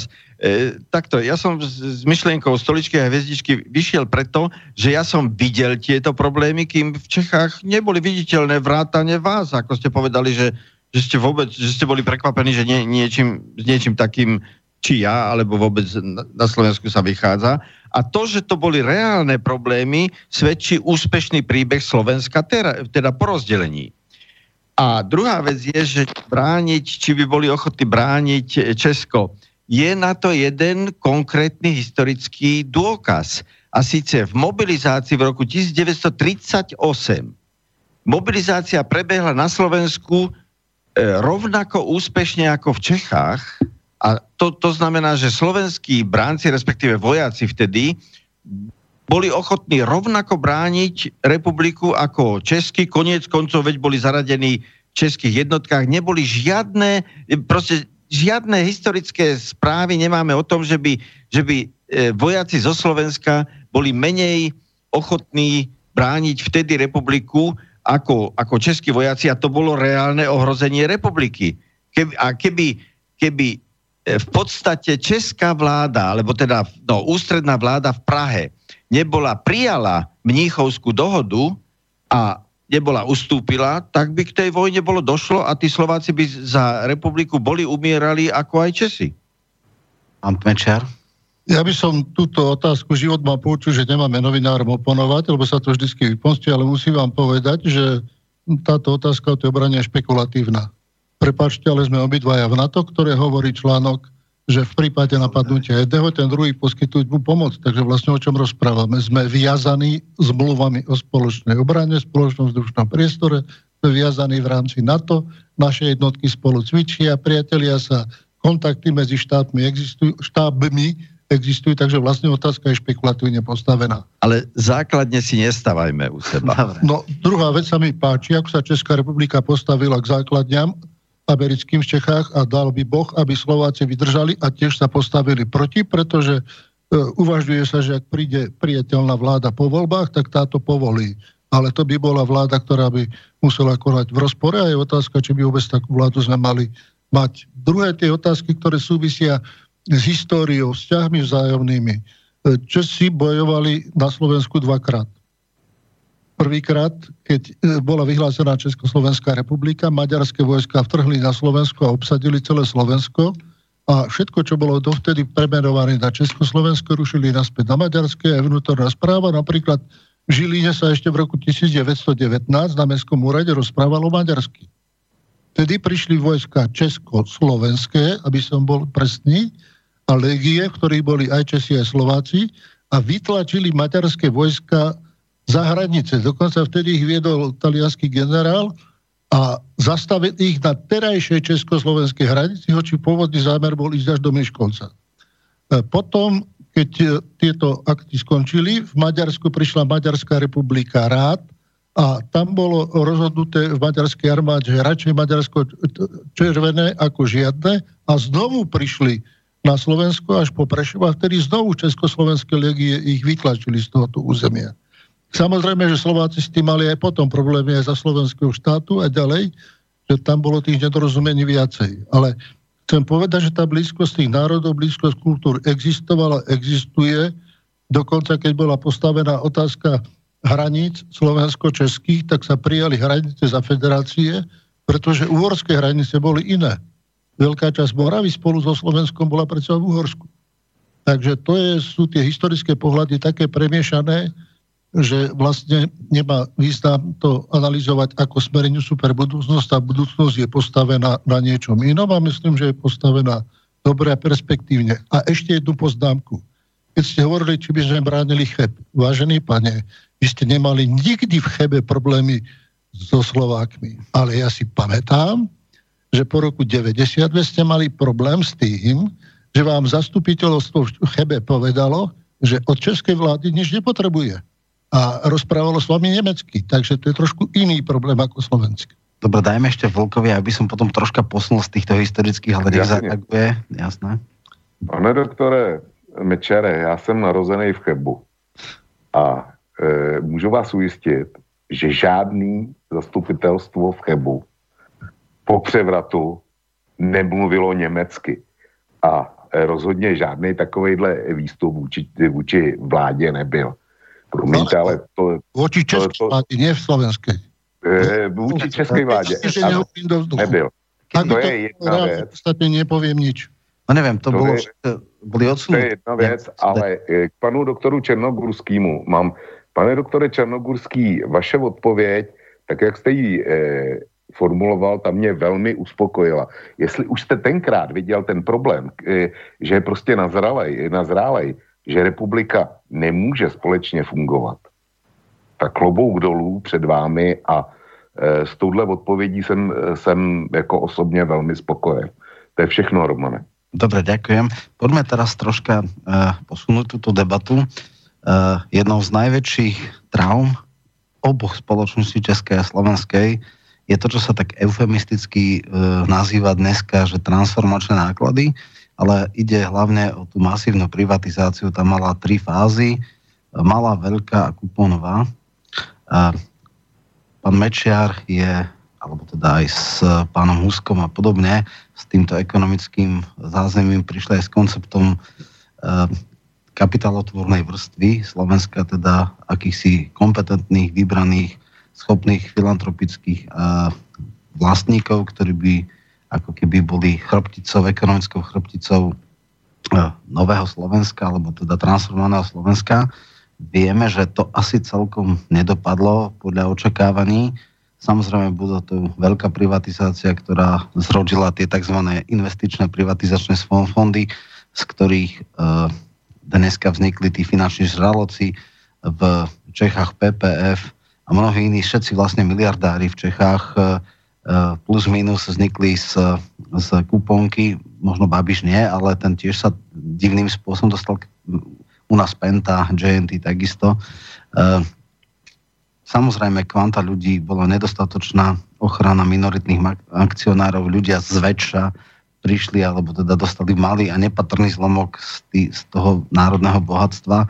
Ako v dnešnou optikou vlastne hodnotíte tento transformačný proces? Mohol byť aj spravodlivejší? Mohol byť aj efektívnejší? Mohli uh, správu nad majetkom získať aj kompetentnejší a lepší ľudia a mohol štát z toho profitovať viac, jednak tým, že by sa to predalo za vyššiu a reálnu hodnotu, jednak, že tie podniky by možno ostali skutočne v slovenských a kompetentných rukách a, a nie tak, ako je to dnes, lebo toto je asi najväčšia trauma a asi najviac ľudí je frustrovaných z toho vývoja, že sa tu v podstate najväčšia transformácia majetku nastala a teda bola všetko možno len nespravodlivá existuje akákoľvek spravodlivosť, pri ktorej niektorí spoločnosti, ktoré boli skoro všetci rovnakí, sa naraz začne istá čas vydelovať ako vlastníkov a začne byť bohatší ako ostatní. Je to spravodlivé? No. Ale otázka je, či bolo spravodlivý celý ten proces a či to bolo dobré. Prvé, prvá privatizácia bola tzv. malá privatizácia. Bol to projekt Ivana Mikloša, musím povedať, bol som v opozícii a bol som proti a čistá strata z malej privatizácie len v slovenskej sporiteľni 28 miliard korún. Strata. Počkaj, malá privatizácia nebola banková. Banky išli už do veľkej... Malá, ale financovali to. Privatizácia malých predaní a ostatného, kde sa spracovávali... bola najväčšia trauma, kde sa aj mafiáni začali fungovať, lebo ano. znižovali ceny a tak vtedy vznikli tie... To bola prvá privatizácia. Malá, malá, malá teda malých prevádzok, maximálne do hotelov, väčšinou kaderníctva, obchody a tak ďalej. Áno, a vtedy bolo aj urobených veľmi veľa strat, lebo bola daná povinnosť bank financovať a financovať na základe naleckých posudkov, ktoré boli ďaleko od reálnej ceny a naraz sa zistilo, že tie peniaze sú vlastne stratené a bolo to presne 28 miliard. Spočítavali sme až potom, keď som prišiel do vlády. Druhá privatizácia bola privatizácia kuponová, ktorá bola takisto federálne riadená, takisto som bol v opozícii, takisto som bol proti, pretože neznamenala ani zvýšenie kapitálu, ani vytvorenie investičných fondov, ani zvýšenie kvality riadenia. investičné fondy vtedy, PFK, privatizačné fondy. Iba sa hovorilo, že budú investičné fondy, ale v skutočnosti zákony na vykonanie týchto investičných fondov, ochranu malého podielníka neboli prijaté, dokonca to bolo tak nesmyselne urobené, že to sa pridelovalo podľa nejakého počítača, že vlastne vlastník eh, na jednom kúte republiky bol spoluvlastník na druhom kúte republiky, rozházané pomiešané vlastníctvo, bolo slúbené ľuďom jedna akcia hodnotu 80 tisíc, v skutočnosti to bolo znehodnotené a išlo to po cenu. A táto privatizácia bola rozbehnutá, nedokončená a zostali fabriky ani privatizované, ani neprivatizované s podielom štátu a dosť veľa fabrík, aj manažmenty dostávali do straty, aby znížili ich cenu. A malo to samozrejme ekonomické dopady. Potom prišla ďalšia privatizácia, o ktorej sa vôbec nehovorí, kde sa kupóny a podiely majetku Slovenska prenášali na územie Českej republiky s úmyslom, že ak budú spoluvlastníci aj občania Českej republiky, že nedopustia rozdelenie Československa a že vlastne e, tento podiel, ktorý Slovensko dalo do tohto vlny privatizácie, bol väčší ako podiel Českej republiky. To tiež prebiehalo s tým, že sme boli mimo keď sme prišli do vlády v roku 1992, boli na starosti iné veci ako privatizácia. Ona išla v niektorých veciach ešte svojim tempom, do toho by kým nedošlo k zastaveniu. A prvýkrát sme sa k privatizácii vrátili v roku 1994, keď boli schválené asi 12 alebo 13 projektov, ktoré vyvolali veľkú vlnu nevôľu, lebo sa siahlo na majetok a už tedy to potom draždilo každého to bolo 94. áno, začiatkom roka a keď sme sa vrátili potom v jeseni 94 do vlády, tak sme predložili cez poslancov návrh zákona, ktorý zakazoval privatizáciu najlepších podnikov na Slovensku, ktoré museli zostať mimo privatizácie, dovoloval do privatizáciu niektorých podnikov a potom boli prijaté niektoré zákony na vykonanie privatizácie. A tie zákony môžem dneska spomenúť, lebo si to mnohí nepamätajú. Prvý z tých zákonov bol ten, že občania dostali byty, ktorých bývali za účtovné ceny. Pričom tlak bol na to, aby tieto byty dostali fondy, za účtovné ceny a občanom ich predávali aj trhové ceny, takže v obsadia ten čistý zisk bereme na seba. Druhá, ktorá sa urobila, bola, že sa vydali dlhopisy. Každý občan z privatizácie dostal 15 tisíc e, korún slovenských. A tie peniaze dostali takisto ľudia, čiže nedošlo k rozhádzaniu. Ďalej k privatizácii bolo rôzne chápanie. Vy ste sám povedali, predaj drahšie alebo lacnejšie takto, keď sme sa o tom rozprávali, sme to vôbec nebrali. Ja môžem získať peniaze z predaja, alebo môžem získať peniaze z výnosov tejto fabriky, ktorá prechádza privatizačným procesom tým, že podmienečne viažeme kúpnu cenu na vložené investície, kde aj z investícií, aj z produkcie získavame potom väčšie získavame rozvoj, získavame vyššiu zamestnanosť. Takže to nás vychádzalo ešte lepšie. Pravda je, že tento projekt po našom odchode z vlády v 98. skončil. Skončil s tým, že bolo vyhlásené, že všetky záruky, ktoré vláda dala podnikom na rozvoj, boli zrušené a podniky mali čo robiť, aby vôbec uhájili, že môžu existovať, nie to ešte, že by existovali ako podniky s vlastníkmi. Pokiaľ išlo ešte o privatizáciu, tú, ktorú sme robili, mala ešte jednu zvláštnosť, že boli prizvaní k spolupráci odbory, a fabriky a zamestnanci a odborári rozhodovali, ako si podiely podelia. Tie nevychádzali z rozhodnutia vlády, ale vždy z návrhu, ktorý do spoločného rokovania odborárov, firiem a rezortov prišli. Takže to bolo o niečom inom. Až v roku 1994 sme prijali ešte jednu vec v zákone. Zákon zakazoval vláde privatizovať. A podriadil celú privatizáciu v Národnej rade Slovenskej republiky. Čiže vláda mohla čakať za to, ako príslušný výbor alebo príslušní funkcionári Národnej rady rozhodnú, ale nesmela do toho procesu vstupovať, aj keď všeobecne vo verejnej mienke bola predstava, že to hádam riadi vláda, alebo že to riadím ja osobne. Nebola to pravda. A keď ste mi tú otázku dali, môžem to vysvetliť, ale či to niekto bude veriť alebo nebude veriť, to už je jeho vec, pretože ten názor bol toľko razy opakovaný, že za to môžem ja, že to bolo iné. Zlom nastal v roku 96, keď bolo isté, že Slovensku sa ekonomicky udrží pretože treba tiež povedať, že prvý dokument Európskej únie, ktorý robil Romano Prodi, bol o tom, že v roku 96 Slovensko končí. Že nie je schopné samostatného ekonomického života. Potom začali prichádzať tlaky zo zahraničia, komu a čo máme predať. Ale tie tlaky boli veľmi silné ekonomické, aj politické a vyústili potom do pádu vlády roku 98 a v podstate v symbolickom odovzdaní ani nie do privatizácie, ale z majetku Slovenskej republiky do majetku francúzského a nemeckého štátu alebo tých akcií, ve ktorých mal štát účasť. Takže to je o trošku už niečom inom a inak. No, v propagande sa to hodnotilo, ako že to musí tak byť, lebo že tam sú chyby, tam sú chyby, ale v skutočnosti aj v kuponke sme v 94. roku zastavili ďalšie kol kuponky, čo nám vyvolalo veľkú nenávisť a zastavili sme to preto, že ešte ľudia kupóny nedostali a už ich predávali za 2-3 tisíc korún, alebo za, za mikrovlnky. alebo nejakú blbosť. A v skutočnosti mali dostať hodnotu 80 tisíc. Išlo jeden obrovský podvod na ľudí. Ale tie, ktoré už boli rozbehnuté, z ktorých potom pracovali tí priekupníci, čo vedeli, ako to funguje, metódou, kde je 51% potrebujem 26, kde je celá spoločnosť potrebuje najmenej 34, aby som ho ovládal, a títo začali skupovať a potom hromadiť chybu na chybu, bohatli, ale podniky, ktoré takto prešli o privatizáciu, chudobneli a ten proces nebolo možné zastaviť, pretože už bol rozbehnutý niekoľko rokov a bohužiaľ aj na Slovensku boli také skupiny, ktoré si takto počínali, že vlastne to bol súboj už aj vnútroštátny a to dneska mám kopu nepriateľov týchto ľudí, ktorí bojovali aj, aj, aj priamo ja, proti vláde, že sme im na tieto... Jasné, že to sa k strategickým podnikom sa určite dostaneme, aj ten zákon ako bol obidený. Máme tu aj mail na Vlka, určite ho prečítam a bude mať, ale ešte na chvíľku nech teda zareaguje pán Čarnogurský a potom prečítame mail, ktorý prišiel na Vlka. No, ja ja som sa e, pomerne málo dostával k tejto problematike, jednak, že vláda bola, moja vláda bola krátka, jednak, e, jednak proste už boli veci rozbehnuté. Ja mám len dve veci. Že jedna vec bola taká, že napríklad východoslovenské železiárne boli privatizované Nor Prečom a keď nastupovala prvá e, Zurindová vláda v 98.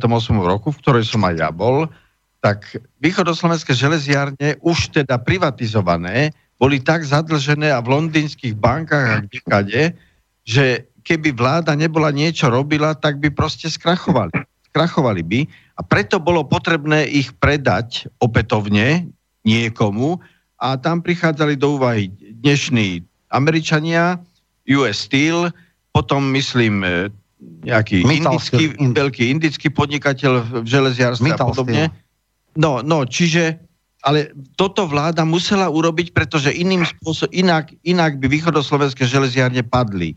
No a e, o slovnosti nebudem hovoriť. Dobre, e, na to zareaguje pán e, Mečer, pretože ten určite má úplne iný názor a ja tiež niečo viem o privatizácii, ale nechám človeka, ktorý veľmi dobre vie, ako to bolo, tak nech dáme a potom dáme tú otázku. 72% železiarní bolo privatizovaných v kuponovej privatizácii. Žiaden rezež. Manažer mala 10%. Fáma, ktorá sa... Ani rezež nemal 10%. No nie, celá spoločnosť manažer, tam bol ešte aj Smerek. Tam potom tých 28%, čo zostalo, tak sa delili medzi zamestnancov, robotníkov, ktorých zastupovali odbory a určili odbory podiel. Gruber bol. Potom bolo stredný manažment, ktorý dostal svoje akcie a vrcholový manažment tak sa delilo tých 28%, aby si držali svoju fabriku a održali. Pokiaľ išlo o ekonomickú situáciu východoslovenských železiarní, dovolím si nesúhlasiť, nie je možné, aby zadlžený podnik ešte e, mesiac potom, ako bol privatizovaný, prinášal zisk a vynahradzal US Steelu stratu, ktorá bola na americkom trhu a to robil hneď od prvého mesiaca. A druhé, privatizácia, tak ako prebehla prospech Američanom, bolo jedné špinavý, politický a ekonomický trik. O čo išlo? Východoslovenské železiarne mali urobenú pôžičku s slovenskou sporiteľňou. Boli dohodnuté úrokové sazby, slovenská sporiteľná navrhla zmenu úrokových sadzieb na vyššie, ale železiari na to, aby garantovali tento dlh, tak dali svoje akcie do sporiteľa. Ale ako náhle sporiteľňa neprešla e, z predlžení zmluvy, akcie prepadali v prospech slovenskej sporiteľne a tým pod kontrolu ministerstva financí Mikloša a ministerky privatizácie. Štát im tie akcie zhabal. Teraz bola časť akcií uložená v priemyslovej banke v Košiciach a dohodli sa železiari, že zložia peniaze toľko mali, aby im mohla banka vydať akcie. Boli dohodnutí, že tam prídu na 8 hodinu ráno a peniaze prinesú na 8 hodinu prišli, peniaze priniesli a niekoľko minút predtým Národná banka Slovenska zrušila priemyselnú banku v Košiciach bez hospodárskych dôvodov a zakázala jej túto transakciu vydať, aby akcie prešli pod kontrolu Národnej banky Slovenska a potom na valnom hromaždení ako akcionári, ktorí už držia väčšinu, začali diktovať, čo sa bude robiť a komu sa to predá a predaj US Steelu nebol ekonomický, bol politický. Bolo treba ísť do OBSE. OBSE žiadala od nás banky alebo siete. Od vás si požiadali e, e, že US Steel a okamžite, ako ste tá, tá vláda, ktoré ste boli urobili, tak bolo Slovensko prijaté do OBSE bez OECD, ďalších OECD. podmienok, pričom Poliaci, Česi a Maďari boli prijatí bez takýchto podmienok Takže tá privatizácia železiarní je niečo, čím sa nie je to čo chváliť, pretože to bol jeden grandiózny vládou organizovaný podvod, nehovorí, že s vašou účasťou. To, čo hovoríte, dosvedčuje, že ste boli klamaní, tak ako bola klamaná väčšina verejnosti. Dobre, Tomu máme sa tu... musel Zurinda vyjadriť. Áno, a Mikloš, a to by sa ešte dal. Dobre, dajme teraz tú otázku, ktorá tu prišla e, práve na Vlka. Pán Vlk e, si nespomína na neuveriteľnú dennú propagandu, obsah ktorej bol slovenští nacionalisté na programe F1. Alebo inak, e, verím tomu, že pán Vlk si bezpečne nespomenie na požad Co kdyby. Pripomeniem, Co kdyby bola fiktívna spravodajská relácia, ktorá v prime time oznámila, že Slováci vystúpili z federácie.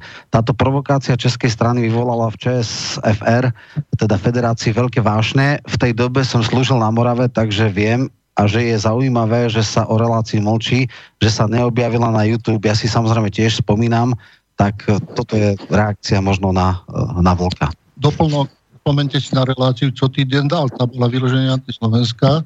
Robil to športový rekord, ktorý politike vôbec nerozumel. Uh, áno, pán Černý a pána, pani Bubilková.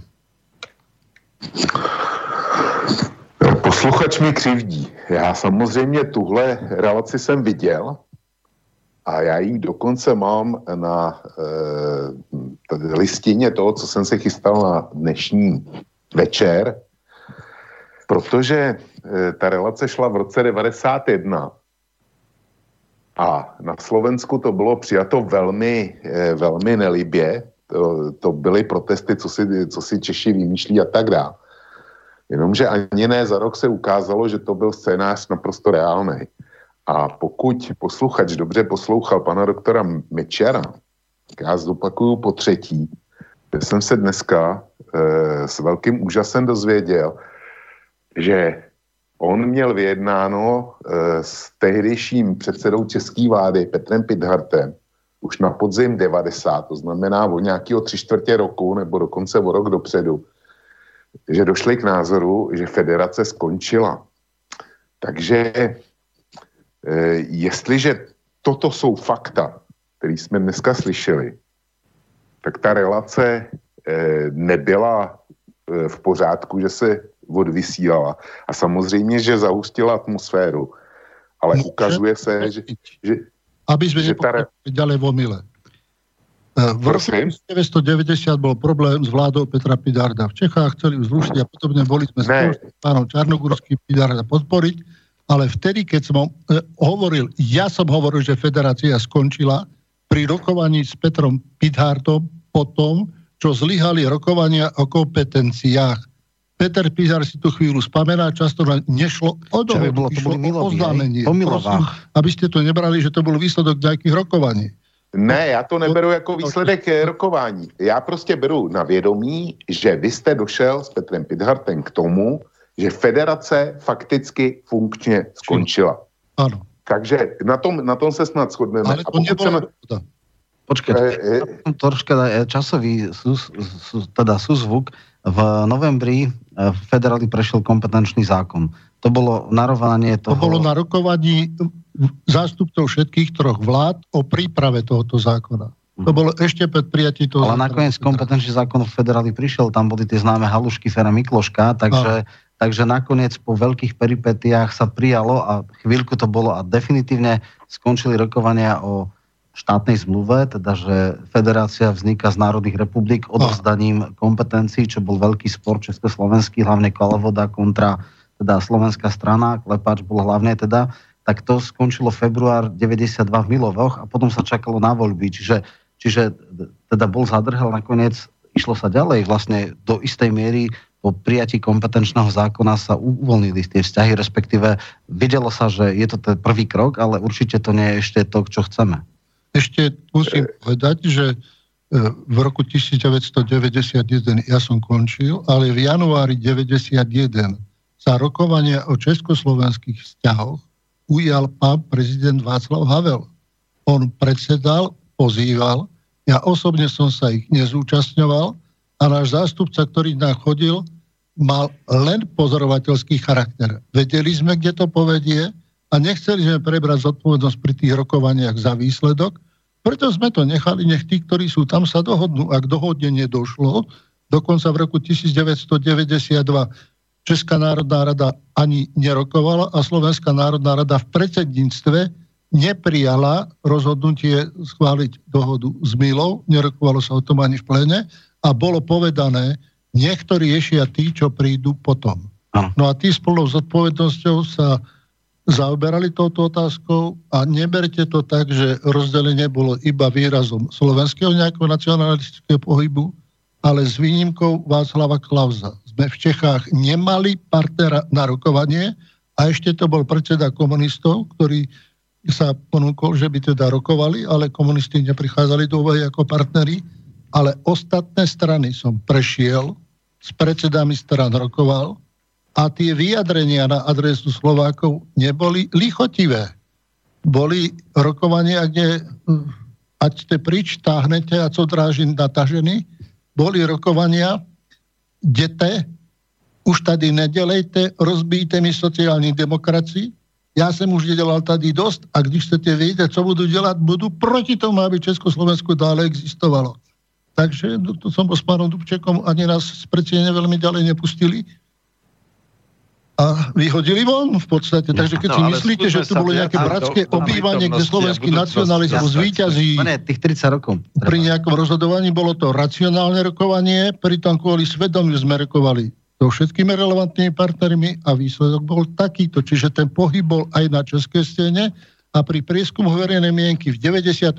roku začiatkom mája robila ho univerzita v Brne, väčšina občanov Českej republiky bola za vznik samostatného štátu. Takže keď to staviame, išlo v podstate o postoj aj národov, aj politických reprezentácií, nielen dvoch ľudí, pričom tí dvaja mali z toho dosť problémov, ako to usporiadať tak, aby tie vzťahy zostali dobré a boli si blízke. Jasné. Máme tu veľa, veľa mailov, ale nechám ešte chvíľku teda zareagovať e, e, Volka, lebo určite chce k tomu povedať a potom máme tu asi tri alebo štyri otázky, takže by sme mohli dať potom prednosť poslucháčom.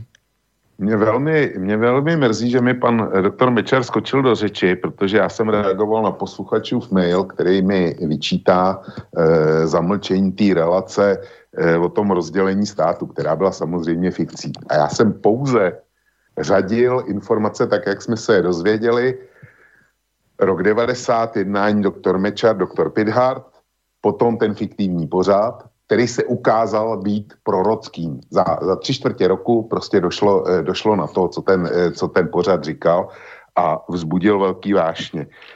Eh, čili tím bych momentálně skončil, nicméně chci se vrátit časem k privatizaci, ale trošku jinak, Romane, než, než to hodil do plenaty.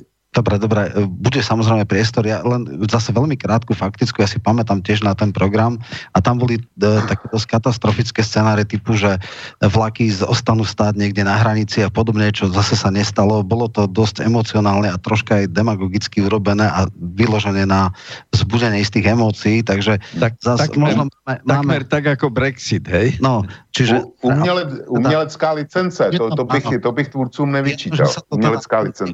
Neohralo tak, ako, tak katastroficky, ako to bolo prezentované. No. Zaplať pámpu. Jedna poznámka, že toto nemusíme brať, že tu bol nejaký film. Česká republika a Česká vláda mala kompletne vypracovaný program jednostranného oddelenia ako prísne utajený materiál. Pán Čarnogorský bol tedy ako si partner Českej vlády, nedostal informáciu. Ja som sa k materiálu dostal tak, že som ho nemal mať ale sme vedeli, že je tam plná organizačná, technická i materiálna pripravenosť na delenie štátu v dobe, keď na Slovensku tento názor ešte kvasil. Tak prosím, aby sme to brali tak, že tu bol nejaký vývoj na oboch stranách, tu nebol jednostranný vývoj, ktorý priviedol k tomu, že sme ďalej blízky, priateľský na vyššom stupni integrácie.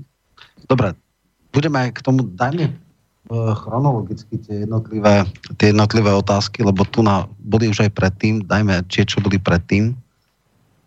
Tuším, na pána Čarnogorského tam bolo niečo. Dobre, dám. Prečo uh, ste pova- uh, pozvali jedného, ktorý chce vystupovať z NATO Čarnogorský a druhého, ktorý sa všemožne snažil, aby nás nezobrali na západ? Keď nás nezoberú na západ, obratíme sa na východ, pán Mečiar Uh, no, súdruh Michalko tam má byť za nestraného. Čo to... Uh, a to sú už iné veci. To ste už 17. novembra tendenčnejšiu reláciu a tak ďalej. Súhlasím s veľkom ČSR sa nemalo rozdeliť minimálne nie bez referenta. A cheb by som bránil či brániť čiel, narodil som sa v Československu, som Čechoslovák. Dobre, to je skôr názor, ale dobre, povedzme teda, uh, je to vlastne dneska vy ste aktivista proti NATO. Možno vysvetlíte tú často citovanú, ale podľa mňa uh, posunutú uh, tú sentenciu, že keď nás nechcú na vých- západe, pôjdeme na východ. Takže najprv pán Čarnogórsky, potom pán Mečiar. Ako, a v akom kontexte zazneli tieto výroky? No, zakiaľ je Ukrajina taká, aká je, tak na ten východ by sme nemohli ísť. Dobre, takže jedno slovo. Pán Čar... Toto je veľmi jednoduché a také niečo, čo ste možno niekto počuli a tomu veríte, dáme to do poriadku, tak ako to bolo. Slovensko nemalo úvery. Požiadali sme o úvery viacero bank, aj Európsku banku.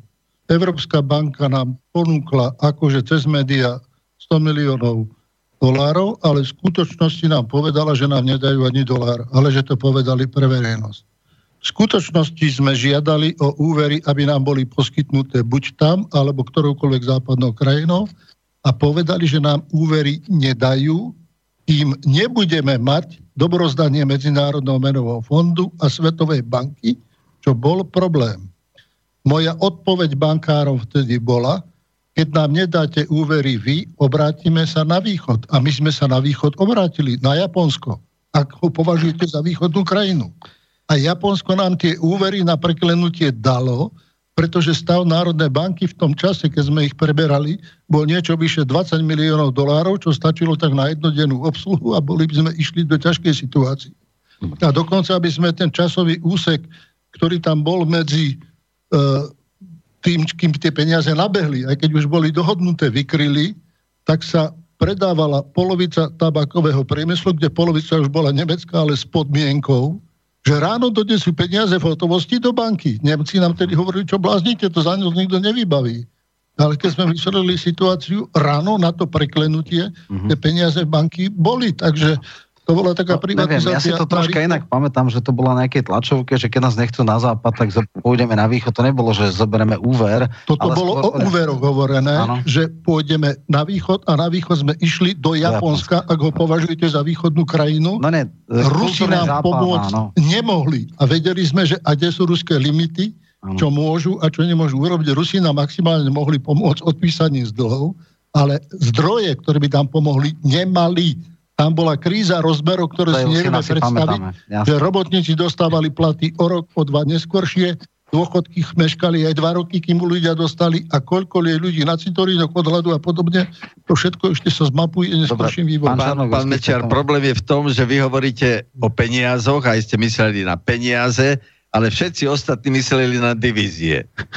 No, dobre, to je bonbon. Divízia, on je divízie. Dobre, poďme ďalšiu otázku. Uh, bolo by čo napísať k 30 uh, skúsim ale skrátku. Teraz sa budú rozdávať medaily za všetko, všeličo. To, čo sa tu deje, odvtedy uh, sa veľ a ešte ľuďom nepáči a si myslím, jedna medaila by sa však mala byť pre toho, kto to premenoval, čo sa tu odvtedy deje a to je termín tunelovanie. Aha, takže to je vlastne tie transformačné, že za to by mal byť, je to zjavne ironický, ironický mail, čiže mali by sa dávať medaily za tunelovanie, to asi to, že to sú tie, čo som ja tak nazval transformačné náklady. Ono sme čiastočne o tom hovorili, ale nedá sa si ísť do hĺbky, lebo uh, dotkli sme sa tu uh, privatizácie VŽ, ja som o tom písal, aj som mal o tom relácii, to bolo skutočne esenciálna ekonomická vlasti zrada. Ja len jednu ukážku, 60 miliónov to dali Američanom a dneska to predávajú za 1500 miliónov, 1,5 miliardy Číňanom teda chceli, takže tam skutočne to by sa malo tesať do, do zločinov e, ekonomických. Ale dobre, dajme teda ďalšie otázky, lebo tam ešte naskakali nejaké ďalšie. Nie, už nie sú? Mne sa zdá, že som na Čarnogórske videl. No, tak keď, tak môžem ja tu prečítať, mám nejaké maily, tu vidím. Boris? Aha. Uh, hej, áno, áno, Boris z Banskej Bystrice. Vidím tu nejaké maily. Uh, Poprosil by som pána Mečiara o objasnenie predaja filmových laboratórií Koliba. Viem, že to mala postaviť na nohy jeho dcera. Nakoniec dostali vyhadzov všetci zamestnanci. Ďakujem. Filmové štúdia Koliba boli privatizované istou spoločnosťou, ktorá sa zaoberala tým, že ich chceli predať na sklad topánok. Samozrejme, že po dlhých rokovaniach sa dohodlo, že táto spoločnosť nebude tieto ateliéry privatizovať a že ich prevedieme na niektorý iný subjekt. Ponuku dostali všetky banky, ponuky dostali veľké podniky, všetci ich odmietli. Vzhľadom k tomu, že sa blížila už lehota platnosti nejakých vecí, tak ateliéry prevzali formálne moje deti. V skutočnosti ateliéry začali pracovať. Na Slovensku bolo natočených niekoľko filmov v produkcii Spojených štátov amerických. Zamestnanci dostávali riadne výplaty, nikto nedostal výpoveď, ale prišiel tlak tých, ktorí najprv ateliéry nechceli, že ich potom chcú a vlastne sa museli tých ateliérov vzdať a odovzdať terajšiemu vlastníkovi, ktorý ich vlastní, ktorý ich prevádzkuje a čo sa tam deje odvtedy neviem. Fakt je ten, že keď v ateliéroch bol e, pod privatizácií tým prvým subjektom, tak som našiel na všetkých objektoch aj veciach exekuované, tam neboli veci, ktoré by boli čisté, laboratória znehodnotené, zašpinené, nikto nevylial ani tie roztoky, ktoré tam boli, čiže to zničili. Takže zdánlivo to bol objekt veľký, ale v skutočnosti efektívnosť jeho využitia bola nižšia. Keď sa rozbehli filmovačky spolupráci so Spojenými štátmi, je to niekoľko filmov, o ktorých sa nevie ani, že boli zatočené na Slovensku spolupráci. Celý projekt by skončil na tom, že ak mohla táto spoločnosť natáčať s Američanmi ďalej, mali požiadavku na zníženie daní. 20% bolo pre nich veľa, v Budapešti dostávali 8. Keď som bol požiadať na ministerstve financí vterejšieho ministra Mikloša, aby znižili percentá na takú istú úroveň, ako je Volkswagen a iný, lebo materiál hercov, všetko si dodávali Spojené štáty, odmietli a tým sa automaticky filmovačky končili, aj dramatická tvorba končila a nastúpili privatizéri, iná skupina, ktorá celé prevzala a v podstate čo robili ďalej, o tom už informovaný nie som, ani som viacej do toho objektu nevstúpil. No, skúsim ešte jeden mail a možno sa ani vrátim aj k tej pôvodnej téme novembra 89, ktorý tu máme od Marcela, ktorý sa pýta, že v úvode tejto relácii zaznela reportáž Českej televízie, kde sa redaktorky stiažovali na to, že mnohí dnes vnímajú november 89 ako nejakú konšpiráciu, niečo pripravené. Zaujímal by ma názor obidvoch pánov, ako sa pozerajú na november 89, na udalosti, na ktoré teraz budeme spomínať. Bola to podľa nich spontánna akcia, ktorej sa komunisti zlakli, alebo to bola starostlivo pripravená politická zmena? To je otázka na oboch. Môžem začať. E, medzi tým vyšli najavo e, tie také detaily, ako vlastne istá časť funkcionárov Ústredného výboru komunistickej strany Československa vlastne zorganizovali tu akože smrť študenta. A takým spôsobom chceli vlastne dosiahnuť odstránenie od moci Jakeša a tých, ktorým hovorili e, starí, starí páni, alebo, alebo tak nejak a chceli sa dostať či sami k moci, alebo, alebo nejaký iný, akože mladšia generácia, ale, alebo podobne. No a toto všetko sa im vymklo z rúk, pretože keď prenikla tá správa o smrti, akože smrti študentov, tak začali demonstrácie, ktoré potom, potom sa preliali do celej republiky. Čiže ak to bola konšpirácia, tak, tak to bola konšpirácia len v takom pomerne úzkom okruhu ústredného výboru komunistickej strany Československa, opakujem, ale nie je konšpirácia v rámci celej republiky alebo dokonca medzinárodne. Hm? Ovšem treba, netreba zabúdať, že 17. novembra už vlastne Československo bolo izolovanou e, strnule komunistickou krajinou, pretože všet, všetky krajiny okolo nás boli iné a už ten pôvodný komunizmus v nich neexistoval. Má tá istá otázka na pána Mečiara. Zaoberal hĺbšie a hľadal príčiny a budete sa diviť, všetky tie analýzy dospeli k tomu, že rozpad e, celého socialistického tábora s dopadmi aj na nás začal dávno pred rokom 89 v politbiere Ústredného výboru komunistickej strany Sovietskeho zväzu.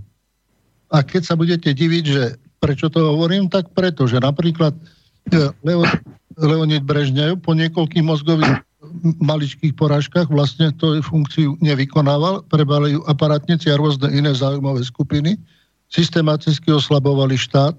Potom prišiel Andropov ako šéf KGB, ktorý prišiel ťažko chorý, do roka zomrel a neurobil nič, celý ten aparát bol ďalej paralizovaný mocenský.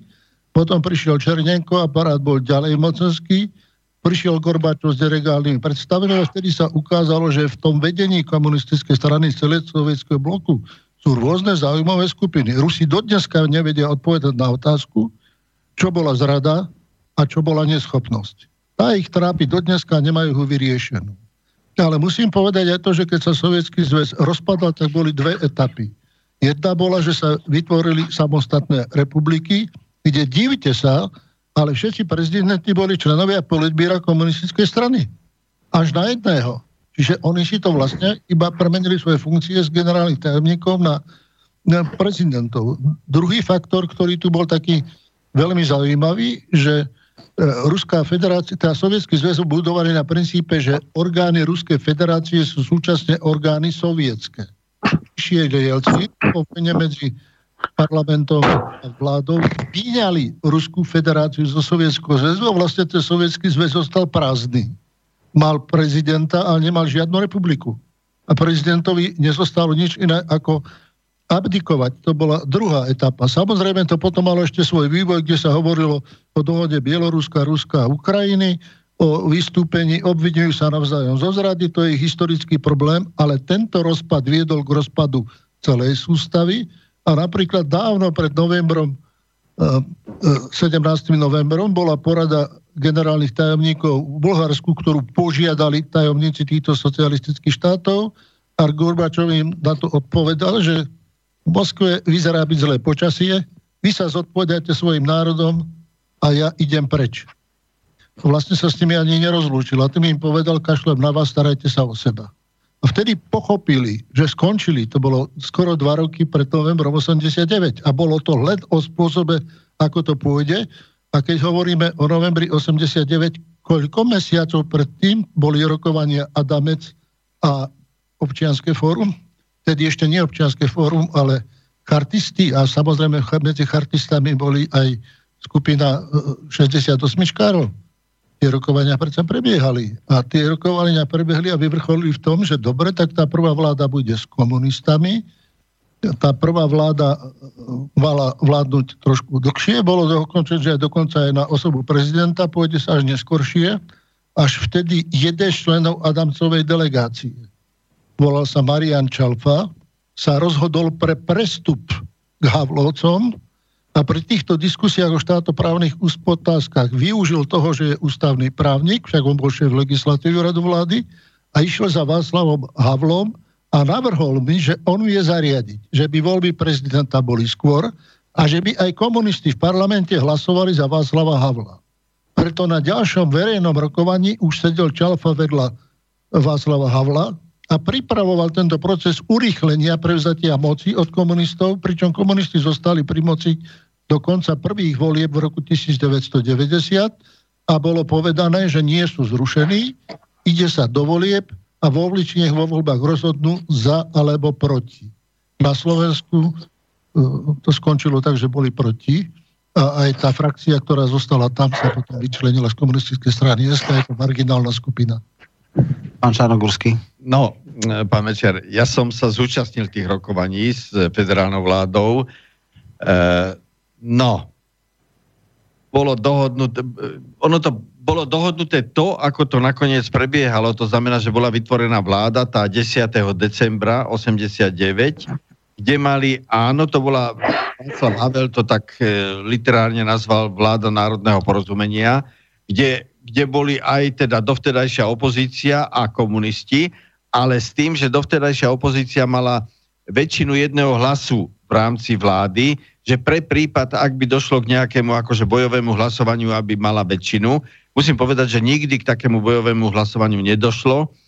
No a, a áno, pokiaľ ide o voľbu Václava Havla za prezidenta, prezidenta, tak naozaj tam boli jeho rokovania s Čalfom a veľmi podrobne to popisuje Petr Pithard v tej knihe e, 9 a 80 pretože Pithard bol vlastne tajomníkom e, Václava Havla a veľmi pod, podrobne popisuje, ak, ako vlastne Čalfa so svojou všetkou znalosťou tých takých vnútorných procesov, ktoré išli na, e, v parlamente, vo vláde a podobne, naozaj zabezpečil bol, Zabezpečil, no, no áno, zabezpečil presvedčil, voľbu. Presvedčil poslancov federálneho zhromaždenia, vtedy tam to bolo. Áno, aby hlasovali za Václava Havla, takže potom nakoniec Petr Pitar tej knihe píše, že malo to jedinú chybu a síce tu, že ani jeden hlas nebol proti. Áno, áno. V tom 90. roku, keď bola druhá voľba, tak bol už bralo, že e, sám by si tam nejaké hlasoval, aby to nebolo jednomyselné, ale máme tu asi ďalšie, tak neviem. Ešte, Boris, má, ešte hej, dám, dám ešte jeden mail a potom nechám vás aj samozrejme zareagovať, uh, kde píšem poslucháč a dožaduje sa, aby sme určite tento mail prečítali. On nie je dlhý, on je krátky. Viete, čo páni mňa naštvalo na novembri 89? Že nás postupne obral o vlastnú zvrchovanosť, že sme sa stali, že nás obral o vlastnú zvrchovanosť a že sme sa stali otrokmi vyspelých štátov. Dnes v štúdiu sedia dvaja páni, ktorí sa na vládach minulosti podielali a chcem sa ich úprimne opýtať, či ich netrápi ten stav, v ktorom sa dnes nachádzame, práve vo vzťahu k zahraničiu. Začnem ja opäť.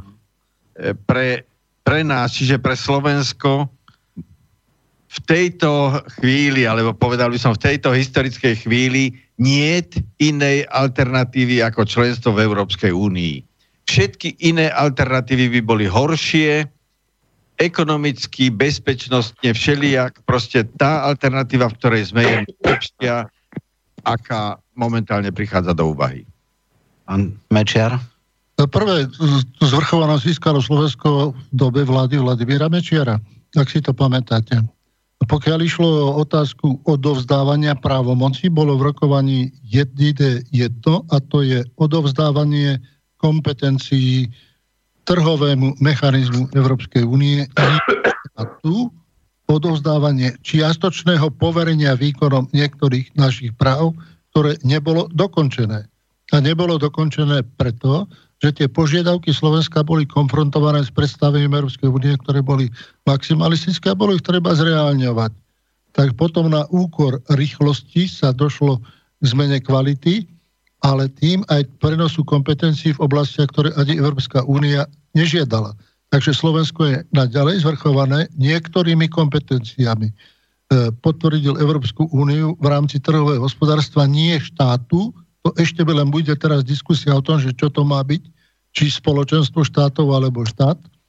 To ešte čaká v tomto volebnom období, čo príde. No a potom ďalšie, čo bolo, boli otázky NATO a ako viete, Slovensko v NATO za dobu mojej vlády nebolo. Čo je otázka nielen zásluh, ale aj hodnotenia toho stavu, aký na Slovensku bol a postoja pani Olbrajtovej vo vzťahu k Slovensku. Ano, čierna diera. V 2620 už bola, teda neboli ste ako osoba, ale boli ste ako strana, ale mne sa zdá, že tá otázka bola skôr aj o tom, že v podstate dneska 80% nášho exportu robia transnacionály a že vlastne už ani keby neexistovala slovenská ekonomika, iba ekonomika na Slovensku, že vlastne naši ľudia sú v úvodzovkách otroci v tom zmysle, že pracujú na akcionárov zahraničných, že vlastne e, kde sme sa to dostali, že, že vlastne sme extrémne otvorená ekonomika, ale e, vlastnícka štruktúra slovenských podnikov, tých veľkých, tých významných, tých exportérov, už vlastne, už vlastne nie je. My sme nádeníci na cudzom. Viete, ja ani sa nechcem vyhovárať, ani nechcem nikoho obhajovať alebo obviňovať, ale občania v 98. ste demokraticky rozhodli, že to takto má byť. V 98. to dal kožu na trh a išli sme do volieb, ale aj sme vypísali referendum o zákaze privatizácie slovenských podnikov. Nechali ste nás tak. Takže dneska, keď bereme, že kde je miera osobnej zodpovednosti a kde je miera kolektívnych rozhodnutí, tak si to trošku zlaďme, že to referendum bolo. A neprišlo ani tých povinných 50%. To, čo bolo, bolo väčšinou proti privatizácii, ale na platné referendum to nestačilo a naopak sme pozbudili zahraničný záujem do boja proti tejto vláde, ktorá zakazovala, aby sa zmocnili toho, o čo mali vlastne na Slovensku záujem a čo si potom veľmi rýchlo zobrali. To bolo v deň volieb a bolo 37% na e, účasť, takže nebolo úspešné. Ďalšie otázky sú zrejme? Sú otázky. Zdravím všetkých pánov do štúdia. Nedá mi nenapísať, že chválim hneď z úvodu excelentnú zostavu, ktorá sa vám podarila pozvať do dnešného vysielania, ako keby symbolicky práve k výročiu Nežnej revolúcie. Chcela by som sa spýtať pána Mečera, zrejme to bude otázka aj na pána Čarnogurského, ako oni vnímajú dnešnú mládež v spojitosti s uznávaním hodnú od či už spoločenských, morálnych a hlavne národných, nakoľko vždy progres spoločnosti nastáva aj vďaka mladej generácii. Toto sa vás pýta Slávka. Znovu, znovu to vyšlo na mňa ako na prvého. Viete, to je tak, že vždy, keď čítame literatúru a tak, tak vždy čítame, že starí, starší, starí si mysleli, že oni to robili lepšie, že, že tá mládež je, je nemravná a slabá a lenivá a neviem čo všetko. A povedal by som, nás sa tento názor týka tiež. Pán Večer? Samozrejme, že každá generácia vyprodukuje ľudí, ktorí vedú tú spoločnosť, ktorí vyprodukujú nejakú zmenu, vyprodukuje osobnosti a myslím, že terajšie generácie nie sú o nič horšie, ako sme boli my v ich veku, alebo ako boli moje deti. Dneska sú to moje vnúčata. Vyslovať nedôveru mladej generácii znamená vyslovať nedôveru aj mojim najbližším. A to by bol hriech. Druhá vec, že je tu hodnotovo jedna odlišnosť, že kým predtým sme boli vychovávaní skôr k takým hodnotám konzervatívnym, či to bolo vo vzťahu k štátu, spoločnosti rodine, dneska tie hodnoty prechádzajú do liberálneho globalizmu, to znamená odosobňujú človeka, e, majú kritický vzťah a zamieňajú rodinu, spoločenstvo muža a ženy za vzťah iný, spochybňujú existenciu národa, spochybňujú existenciu štátu. To je hodnotový marazmus, ktorý to je považený za marazmus, na ktorý sa len doplatí, ale mladá generácia sa s tým musí vyrovnať po svojom.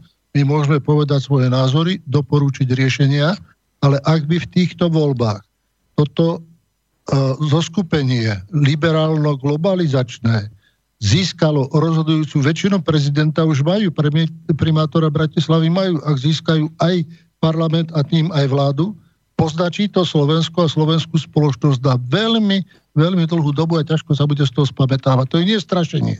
To je moje hlboké presvedčenie a hlboká dôvera, že si ľudia možno s tým poradí.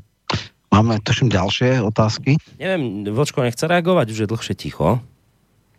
Já vás poslouchám, tohle je vnitroslovenská záležitost, ale já do toho vstoupím otázkou, kterou si už dlouho chystám. A e, předběhl mě ten posluchač, který mluvil o, o tom, o té ponížení roli Slovenska. Myslím si, že to, že to myslel trošku jinak, ale to už teď není důležitý. Já mám podobnou, e, mám před sebou takhle. Začnu tím, nech to oba páni neberou osobně, to, co uslyší, tak bych daleko radši položil eh, jejich tehdejším partnerům na české straně, ale tu možnost nemám. Mám před sebou eh, otevřený průzkum, který proběhl na Slovensku, co si myslí Slováci eh, o, eh, ve srovnání systém před listopadem a systém po listopadu. A vyšlo z toho kromě jiného. Prieskumná agentura konštatuje, že na Slovensku si po 30 rokoch jsou, jsou po 30 rokoch dvě velké skupiny obyvatelů, který e, vnímají důsledok novembrových udalostí roka 89 celkom odlišně. Muži a ženy to vnímají, e, přitom muži a ženy to vnímají stejně. Tady se neodlišují. Rozděly přicházejí hlavně s rastoucím vekom a dosahnutým vzděláním. Nejpozitivnější názor na život po e, změně režimu mají mladí lidé, to se dalo čekat, ale ti, kterým je 60 let e, dneska a víc, to znamená, e, při převratu jim bylo 30 a víc, to znamená, že můžou opravdu srovnávat, tak konstatují, že život po pádě komunismu považuje 56% z nich za horší. Z toho 33% za výrazně horší. Pánové, vy dva jste vedli e, Slovensko a slovenskou vládu v době, kdy se zakládaly základy vaší státnosti, základy vaší společnosti. Vy jste, vy jste nastavovali, nastavovali osud Slovenska. A v dobrým konstatuju, že pokud jde o vás dva, tak v historii budete vedeni jako takzvaní otcové zakladatelé. To je bez debaty. Čas zapomene, eh, zapomene na to, co je vám dneska vyčítáno a budete, budete mít stejnou, eh, podle mě stejnou historickou roli jako e, Štůr například ve slovenských dějinách nebo Štefánek. A k tomu musí dozrát čas. Ale jestliže negativní názor na, na to, jak se vyvíjí Slovensko po převratu, má 56% těch, kteří můžou odpovědně posoudit stav na Slovensku za bývalého režimu, tak pro mě to je alarmující.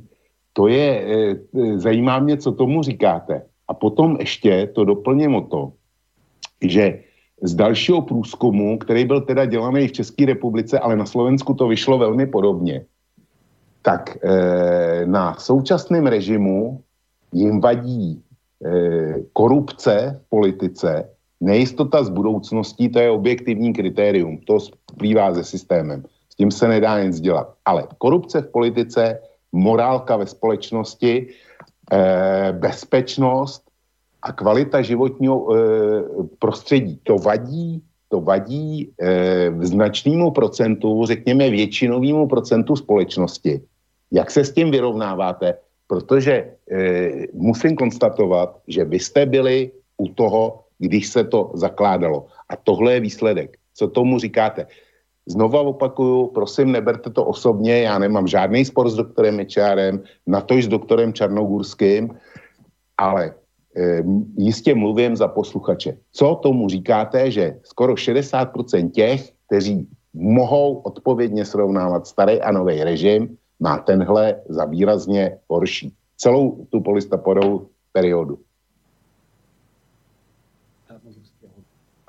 Dobre, tak prvá vec, prosím vás, vy neberte môj spôsob takého rigidnejšieho vyjadrovania za spor.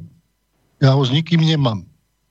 Zodpoveda to moje mentalite, tak sa vyjadrujem bez zákernosti a iných postranných úmyslov s úctou ku každému, kto mi oponuje. A čím viac mi oponuje, tým viac sa mám donúti rozmýšľať.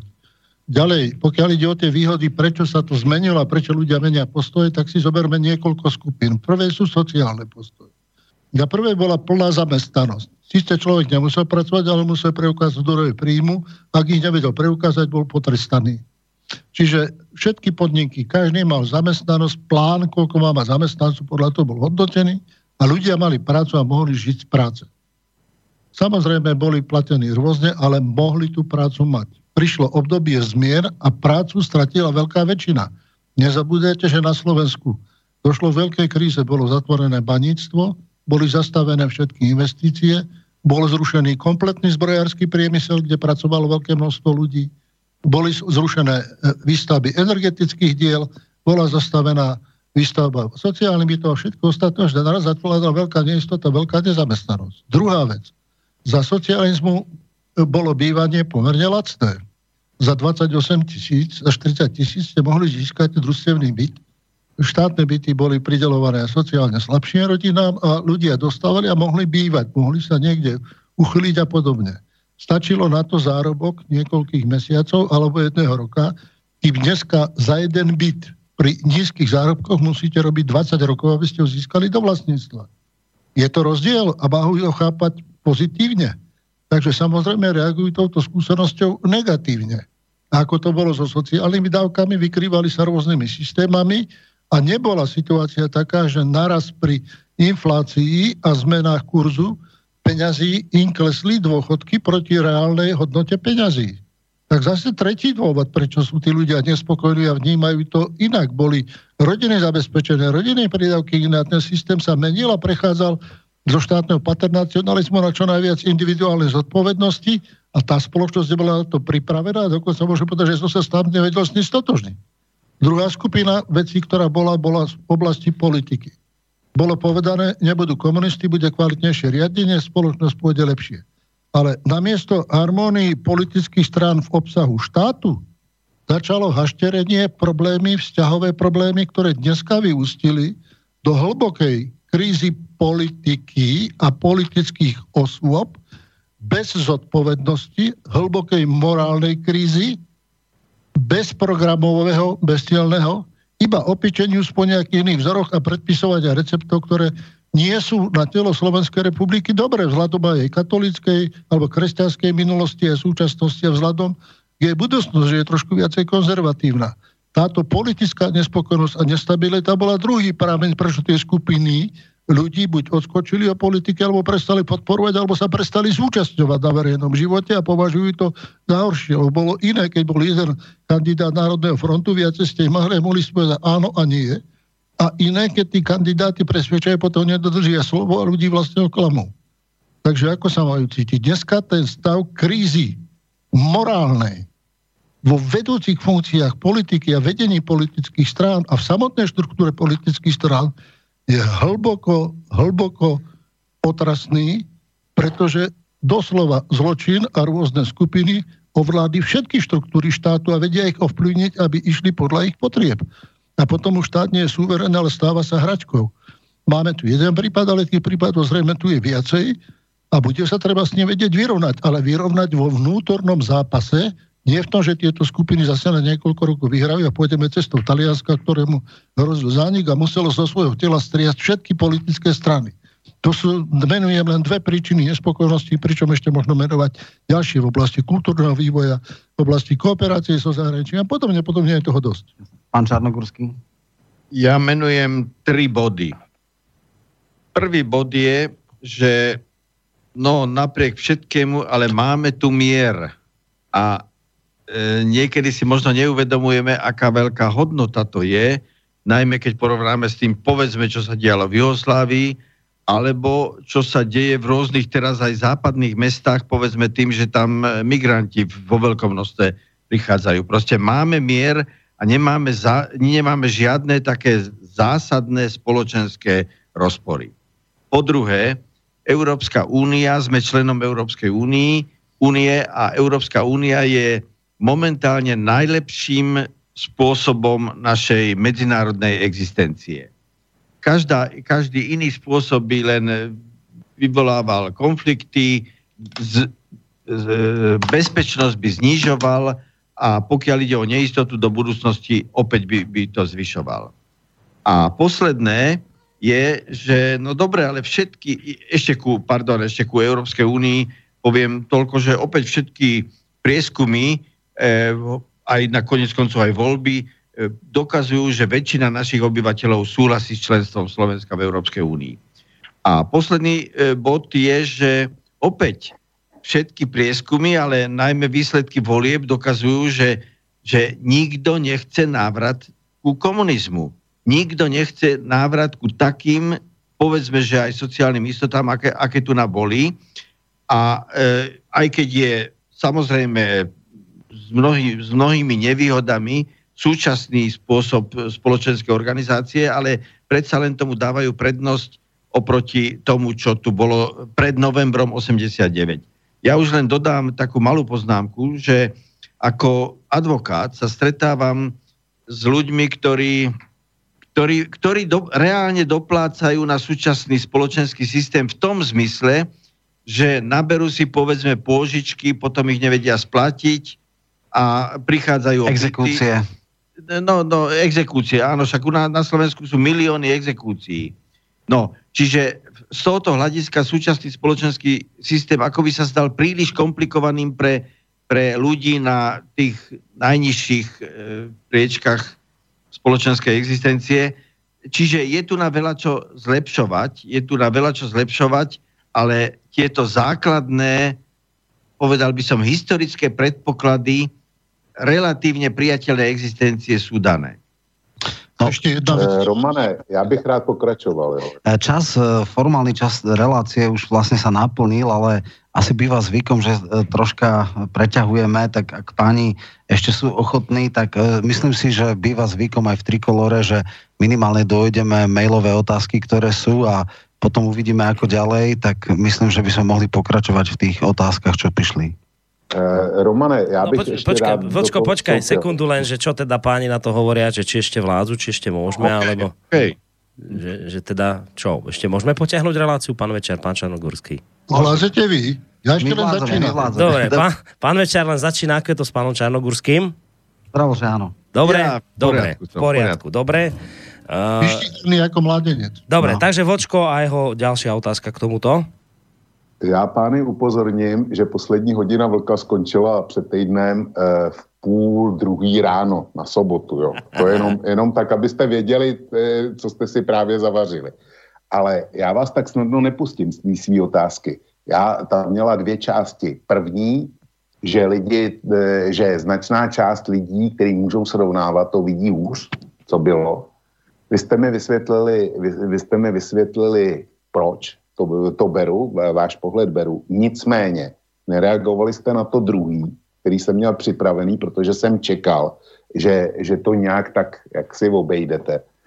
Tak eh, znova konstatuju, že většina lidí novýmu systému, kromě jiného, vyčítá korupci v politice a morálku ve společnosti. A znova opakuju, aniž bych na vás osobně chtěl útočit.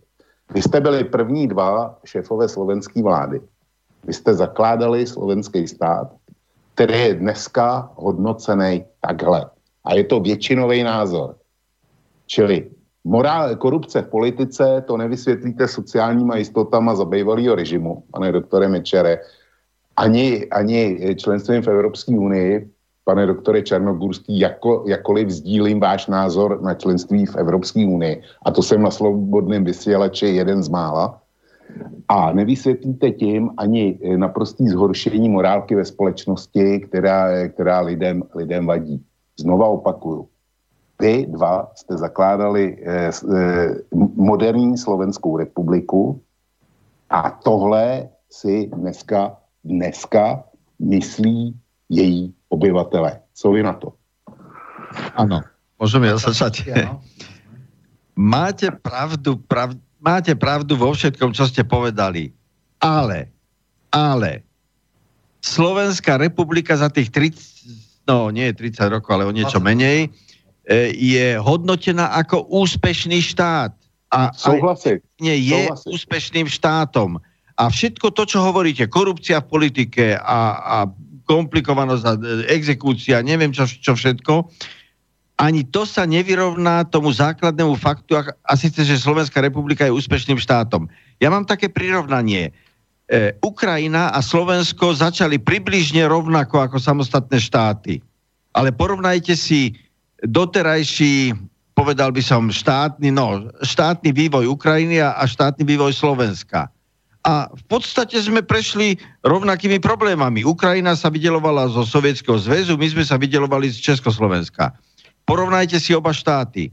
Ale opäť sa vraciam. Slovensko je hodnotené ako úspešný štát, je úspešným štátom vďaka svojim obyvateľom, ktorí sú schopní sa aj uskromniť, ale, ale proste budú, pracujú a budujú svoj štát, ako by Peroutka teraz napísal. No a to je základný fakt. Mečiar? Treba povedať, že tieto prieskum verejnej mienky zahrňajú obdobie 30 rokov a vy sa pýtate na obdobie zakladania štátu prvých 4 rokov. Netreba nejako zatierať aj historickou pravdou, že my dvaja sme trávili toto obdobie v tvrdých názorových sporoch. Ale boli to spory názorové a veľmi tvrdé. A ak tam bola jedna vec, ktorá v tých sporoch nebola nikdy konštatovaná, to znamená miera korupcie. Prečo? Pretože v každej spoločnosti je istá miera korupcie, ale tá spoločnosť sa neuberala týmto smerom. Naopak, tie úlohy spoločnosti boli iné. Prvorada úloha bola postaviť štát. Samozrejme, len čo sa dovršilo postavenie štátu, bolo treba okrem inštitúcií, profesí a tak ďalej, vokajších vzťahov, založiť menové vzťahy, založiť zahraničný obchod, založiť hospodárskú štruktúru, riešiť sociálne dopady tejto štruktúry. To bolo všetko to zakladateľské obdobia. Okrem tohoto sa tu riešili aj otázky vysokomorálne. Bola predsa niekoľko rokov zanedbaná otázka náboženstva. A vyriešili sme otázku postavenia cirkvy v spoločnosti, otázku jej sociálnych záujmov, otázku ekonomiky cirkvy, vyriešili sme otázku sociálnej politiky cirkvy. Bolo tu niekoľko rokov neriešené národnostné menšiny. A riešili sme vzťahy so všetkými národnostnými menšinami. Napríklad Rómovia v tom čase dostali písanú gramatiku, Rusíny. Takisto v tom čase mali kodifikovaný jazyk. Tie menšiny získali svoje práva, tie práva mali všetci, ktorí tu na tomto území Slovenskej republiky žili. Začala sa venovať systematická pozornosť. Romom s maďarskou menšinou boli dohody aj vo vnútri štátu, aj medzištátne, ktoré kodifikovali tento stav, ktorý dneska na Slovensku je uznaný ako právny a vyhovujúci, aj keď pochopiteľne menšiny vždycky žiadajú trošku viac na úkor tej väčšiny, ale vieme s tým žiť. Máme tu polskú menšinu, ukrajinskú, ruskú, českú, dokonca aj moravskú menšinu tu máme. Takže to sú všetko veci, ktoré sa museli vyriešiť. Ďalej sme museli vyriešiť otázku hodnotových vzťahov. Veď predsa potom, ako padla komunistická strana Československa, tak veľmi veľa ľudí žiadalo hlavy komunistov. Aby sme museli povedať, tí najvyšší predstavitelia sú za to zodpovední, nesú zodpovednosť a nesmú byť vo verejnom živote a musia sa usporiadať inak. Tí nižší potom dostali šancu transformovať sa do iných sociálnych a politických skupín, čo tú transformáciu využili. Bolo treba založiť politický pluralizmus a ten pluralizmus sa rodil v boji veľkých strán a hnutí. Veľké množstvo z nich zaniklo práve v dôsledku tohoto politického zápasu a buď akceptácie alebo deakceptácie obyvateľmi. Bolo treba vo vonkajších vzťahoch zmeniť veľmi veľa v nazeraní. Aj v nazeraní na východ, aj v nazeraní na západ. Takže tie zidealizované predstavy dostávali reálny rámec a podľa toho rozvíjať aj svoju politiku. Veľa reforiem bolo zameraných do systémov zdravotných a sociálnych, ani jedna nebola dovedená do konca, preto do ľudia prejavujú svoju nespokojnosť, že vlastne tieto oblasti nie sú dostatočne pokryté a stále sú boľavým miestom.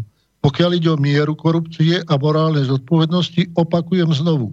Taká miera morálneho úpadku politiky a vedúcich funkcionárov v politike, ako je v tomto čase, dostala Taliansko na pokraj situácie rozpadu, a museli byť Berlusconi, aby vôbec zachránil Taliansko ako štát a jeho jednotu a zlikvidovať všetky tieto politické strany. Ale oni namiesto toho vytvárajú bloky a usilujú o znovu preformovanie e, zisku moci a pri jednom vysielaní som to prirovnal k rozprávaniu oca synovi v parku, že otec vysvetľuje, keď mu vysvetľovať, čo sú to voľby, že pozri sa, vidíš ten strom, na ktorom sú tie vrabce? Že vidím. Zatlieskal, vrabce vyleteli, a syn mu potom hovorí, však prileteli aspäť a všetky sú tam. On hovorí, áno, ale každý na inom konári. Čiže tieto skupiny si medzi sebou delia sféry vplyvu, delia si záujmy, formálne zostávajú v verbálnych útokoch, ale fakticky si nepomôžu. A štát je slabší ešte na to, aby si s nimi poradil, pretože vedia ovplyvniť chod štátu. A to je tá chyba. Štát nie je dostatočný súveret v tejto oblasti potlačenia kriminalitu a tohoto druhu trestnej činnosti. Máme ešte ďalšie divacké otázky, tak asi Boris by mohol pre, prečítať. Máme tu jednu, ktorá vlastne sa týka už opäť vývoja po, po páde socializmu tých začiatočných rokoch. E, otázka na pána Večiara, že či neurobil chybu, že dovolil na Slovensku činnosť mimo vládok financovaných zo zahraničia. E, toto sa pýta Ondrej. Prvýkrát som sa s, s mimovládnou organizáciou stretol v roku 1994 pri voľbách, to bola organizácia Môj dom, Freedom House, kde útočili priamo na mňa a moju vládu a keď skončili voľby a sme vyhrali, tak šéf tej mimovládky sa mnou stretol a povedal, na budúce to bude horšie. V rokoch 96 až 98 sa ešte činnosť zúčastnila. Dneska majú mimovládky reálnu politickú silu, predstavujú štruktúry, ktoré nie sú nikde nominované, predstavitelia nie sú menovaní, to sú len osoby, majú vytvorené rôzne skupiny, ktoré aktivujú voľbám, aktivujú médiá podľa potreby a majú obrovské ekonomické zdroje zo zahraničia, ktoré nemá žiadna politická štruktúra na Slovensku, len práve oni. Ak sa pýtame na túto otázku, bola aktuálna v rokoch 97-98, keď bol navrhované prijatie zákona na ochranu republiky, ktorý by znamenal zákaz pôsobenia takýchto subjektov, ale treba povedať, že v tom čase už na toto prijatie nebola politická sila vo vláde koalícii taká, aby takýto zákon bol možné vôbec naformulovať, pretože tie názory sa veľmi rozchádzali. Kým Slota chcel radikálne riešiť všetko a okrem tých našich stran zakázať všetko, dokonca uvažovalo použití vojakov v Národnej rade, tak my sme zase išli do zákona, ktorý by síce dostal pod kontrolu ich hospodárenie a zastavil ich činnosť, pretože nakoniec jedna z príčin pádu e, mojej vlády a toho hnutia v roku 98 je všeobecne dneska známa. Jerry Sereš dal 20 miliónov dolárov, druhý dali ďalšie milióny dolárov. Potvrdil som už dávno v rozhovoroch, že v januári 98 mala vtedajšia koalícia miliardu korún, ktorá potom ešte na v tej podpore všetkého, čo išla zo zahraničia znútra, narastla za ešte väčšie sumy že my sme sa stretli už vtedy v tých voľbách s týmto fenoménom, ktorý dneska prerástol do systému, čo bolo vtedy v začiatkoch, dneska je to systém všetkých volieb a všetkých Viem, že v Rusku teda a Orbán má zákony, ktorý mimovládkam musí a politickým mimovládkam sa musia registrovať ako agenti. E, pán Šarogurský, veľmi krátko, lebo máme... No, ja chcem povedať len, že, e, že KDH nedostalo žiadne peniaze zo zahraničia, ani od Čoroša, ani od nikoho e, KDH síce v 98. už nevystupovalo pod svojím menom, lebo už SDK bola, bola volebná strana. Ale SDK, vy ste tam nešli. Tak, tak len toľko. Dobre, máme tele, v telefón teda od poslucháča. Dúfam, že vydržal. Počúvame vás. Dobrý večer. Chcem sa zapojiť do tej diskusie, nechcem dlho rozprávať. Som poslúchač, ktorý má viac rokov, priamo som sa zúčastnil novembra.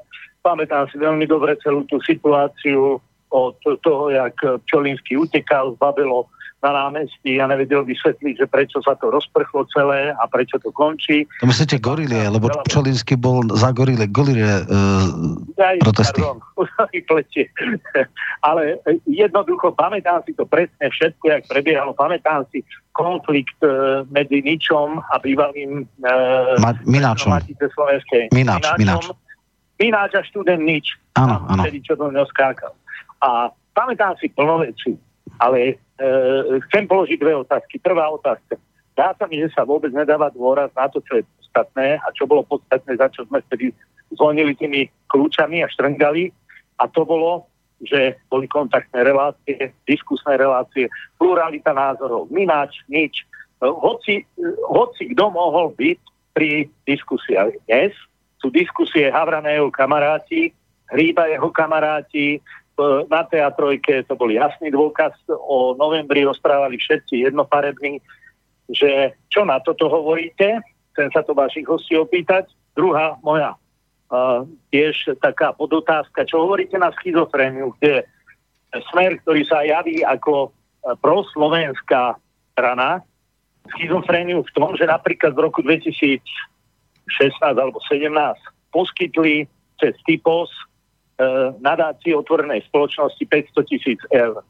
Že e, v podstate ako keby e, svojmu hlavnému nepriateľovi dal Fico do rúk zbraň. Čiže tieto dve veci. Že dobre, dobre, ďakujeme. Existuje diskusia a že nie sú. Áno, takže otázky sú jasné. Tak neviem, pán Čarnokovský.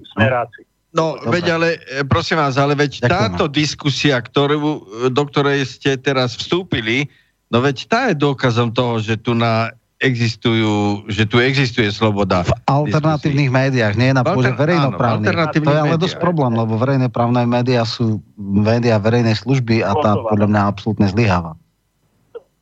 Dobre, pán... No, ak Nečiar. dovolíte, ja nebudem vyprávať vlastný názor, ale prečítam vám jedných pár veršíkov. Prosím, majte trpezlivosť. Sem sa bližšie novinári. I vás rovne potrebujem vy budete mi veslári, keď ja na lodi poplujem. Vaša bude ľud pletkami, hádkami, haraburdami krmiť a zadeprázdňovať.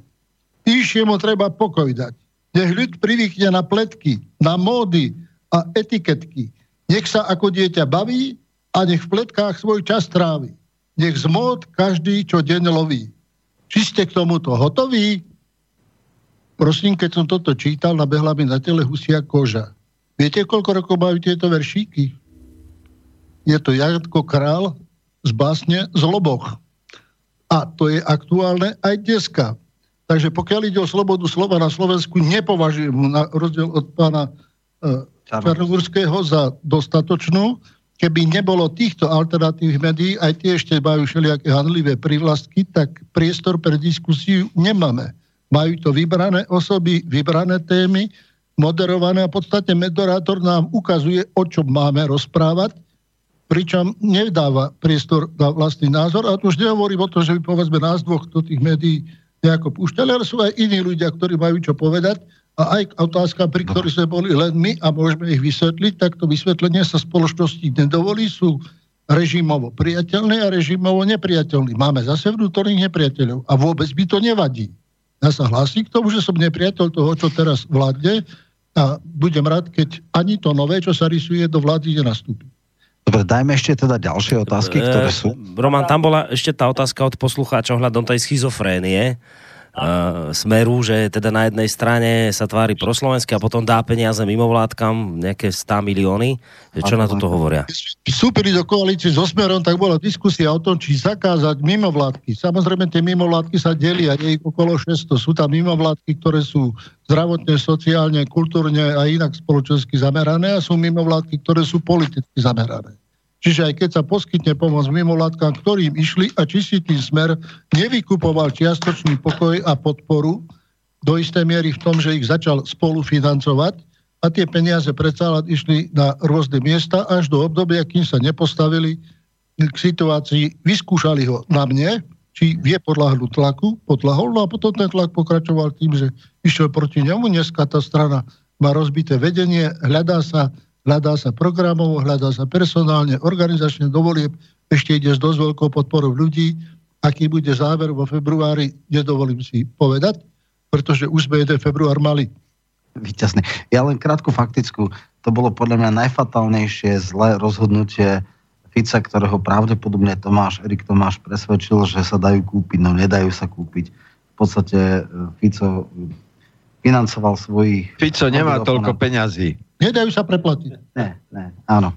Dobre. Ja treba takže... povedať, že vtedy tie peniaze zobrali, ale sa mu chrbtom otočili. Vočko, máš niečo na doplnenie aj ty? Nebo nejakú otázku ne, svoju? ja poslúcham sa zájmem. Dobre. Ja, teraz je to už taká všeochuť otázok. Poslucháči teda prevažne reagujú cez mail, ako sme to aj avizovali, studiozavinačslobodnyvysielac.sk Prišla tu otázka od Jana z Anglicka s výkričníkmi, že súrne Zdravím všetkých do štúdia. Rád by som sa opýtal vás všetkých, že ako je možné, že sme nemali zástupcu z okresu, ktorý by loboval za daný región po voľbách do parlamentu. Prečo ste len prebrali ústavu a nič ste na nej nezmenili tak, aby napríklad bol politik zodpovedný za činy, ktoré napáchal na štáte, tak napríklad ako Zurinda či už Mikloš. Stále mi to nedá, že všet, stále mi to nedá, že prečo nie je zákon FARA aj v Ústave Slovenskej republiky. To je ten zákon, ktorý spomínal Roman Michalko v súvislosti s Ruskom a o, o mimovládkach. Teraz sa bijete do hlav, že liberálny systém hrnie do, do lavíc Národnej rady sa hrnie do lavíc Národnej rady. Vy ste zakladali a tvorili druhú Slovenskú republiku. Chceme mená, kto je za toto všetko zodpovedný. Prosím vás úprimne, všetci mi to vysvetlite tak keď budete pozerať do médií, za všetko zodpovedám ja, aj tam, kde som nebol, to nevadí, ale pokiaľ ide o otázku zodpovednosti, v roku 1992 bola prijatá ústava tvrdom názorovom súboji nás dvoch a našich strán.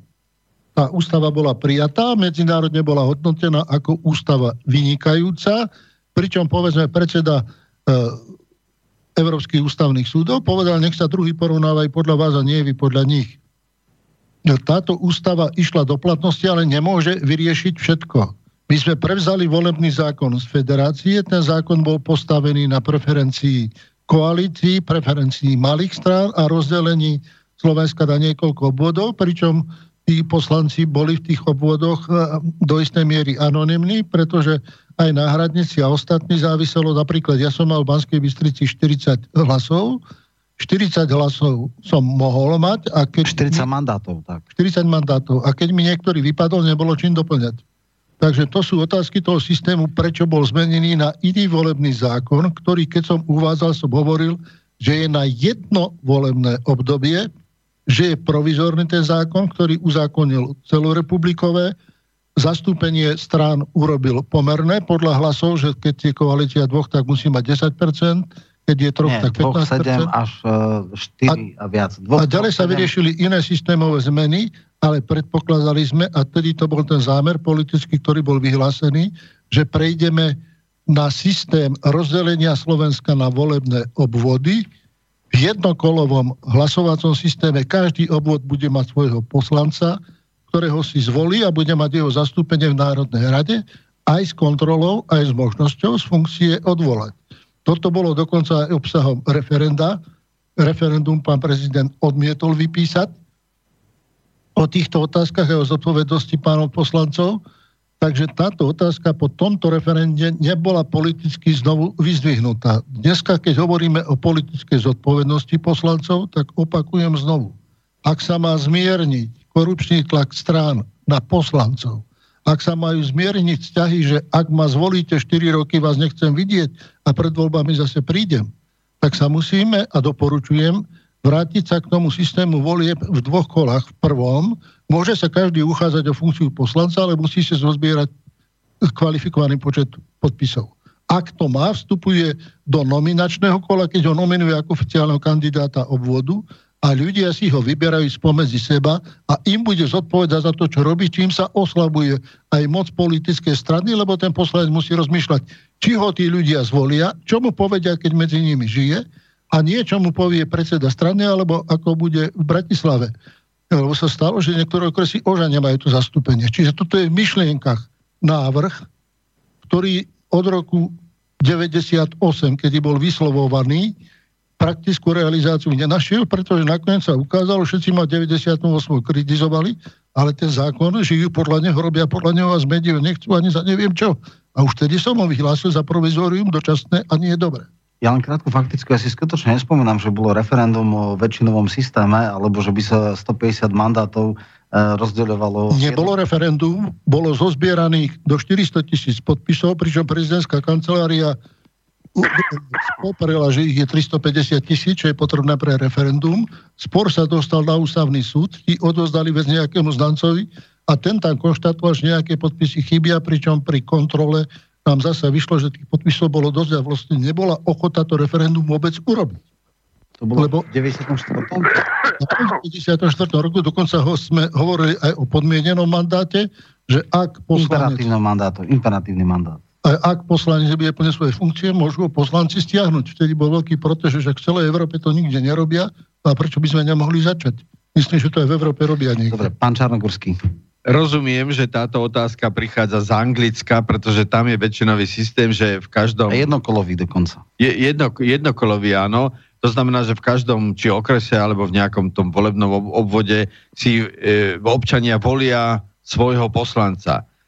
E, my sme naozaj uvažovali, e, teda e, uvažovali sme o čiastočnom e, zmiešanom, zmiešanom. zmiešanom alebo o kombinácii oboch systémov. To znamená, že dajme tomu, že na kandidátkach strán by sa volil istý počet poslancov, alebo dajme tomu, že polovica, alebo skôr sa uvažovalo, že viacej ako, ako polovica, čiže povedzme dve tretiny, aby sa, aby sa ten nový systém väčšinový, ktorý, ktorý u nás nemá tradíciu, to znamená, že aby sa len postupne uvádzal, aby sa s ním občania oboznamovali a videli by sme všetci, že aké to má dôsledky e, pre náš politický život. Ale pravdu povediac, zatiaľ sa nikdy nenašla odvaha takýto čo aj len čiastočný systém, to znamená, že povedzme, že len nejaká menšina poslancov by sa volila takto v jednokolových, zatiaľ sa tá politická odvaha nenašla zaviesť to. Ja len krátku faktickú. Všetky druhy volieb okrem parlamentných sú väčšinové, či už regionálne, či už komunálne, to sú väčšinové voľby. Hm. Viac má to väčšinové systémy. V Čechách majú pomerné aj pri komunálkach, takže, ale tam majú Senát, ktorý je vyložené väčšinový dvojkolový. Tá diskusia o 98 bola v týchto rámkach, čiastočné alebo úplné, to boli naše dva názory, ale ja to berem tak, že ak sme nenašli odvahu, to nebola otázka, či nám bude fungovať systém, ale či veríme ľuďom, že si aj bez politických strán dokážu dobre vybrať. Nakoniec tie strany môžu vyslovať podporu kandidujúcemu a môžu ho získavať pre svoju spoluprácu po tom parlamente, čiže neboli vyradené zo systému, ale boli pod väčšou kontrolou ich vykonávateľia moci občanov Slovenskej republiky so zodpovednosťou v kolektíve, v ktorom žiješ. Mlátiš ženu, tak to všetci budú vedieť, tak ťa stiahnu. Ožieraš sa, však ťa budú vidieť, tak ťa stiahnu a, alebo robíš niečo iné, začneš rýchlo bohatnúť, no však ťa vidia, tak ťa zase stiahnu. Nechodíš do roboty, no tak ťa zase stiahnu. Čiže tých vecí je tam viacej, ktoré potom e, majú úplne iný dopad na politický život a organizáciu politického života, najmä na politické strany a vedenia politických strán, že ich donútia rozmýšľať v intenciách občanov. To je moja predstava, prosím, ja ju nevnúcujem. Ja ho len navrhujem, mhm. od toho roku 98 som niečo dopracoval a áno, tak ako pán Čarnogórsky hovorí, presne v tom smere boli diskusie. Buď úplný a protinávrh, ktorý bol jeho a vychádzal jeho strany, bol podobný nemeckému systému pol na pol.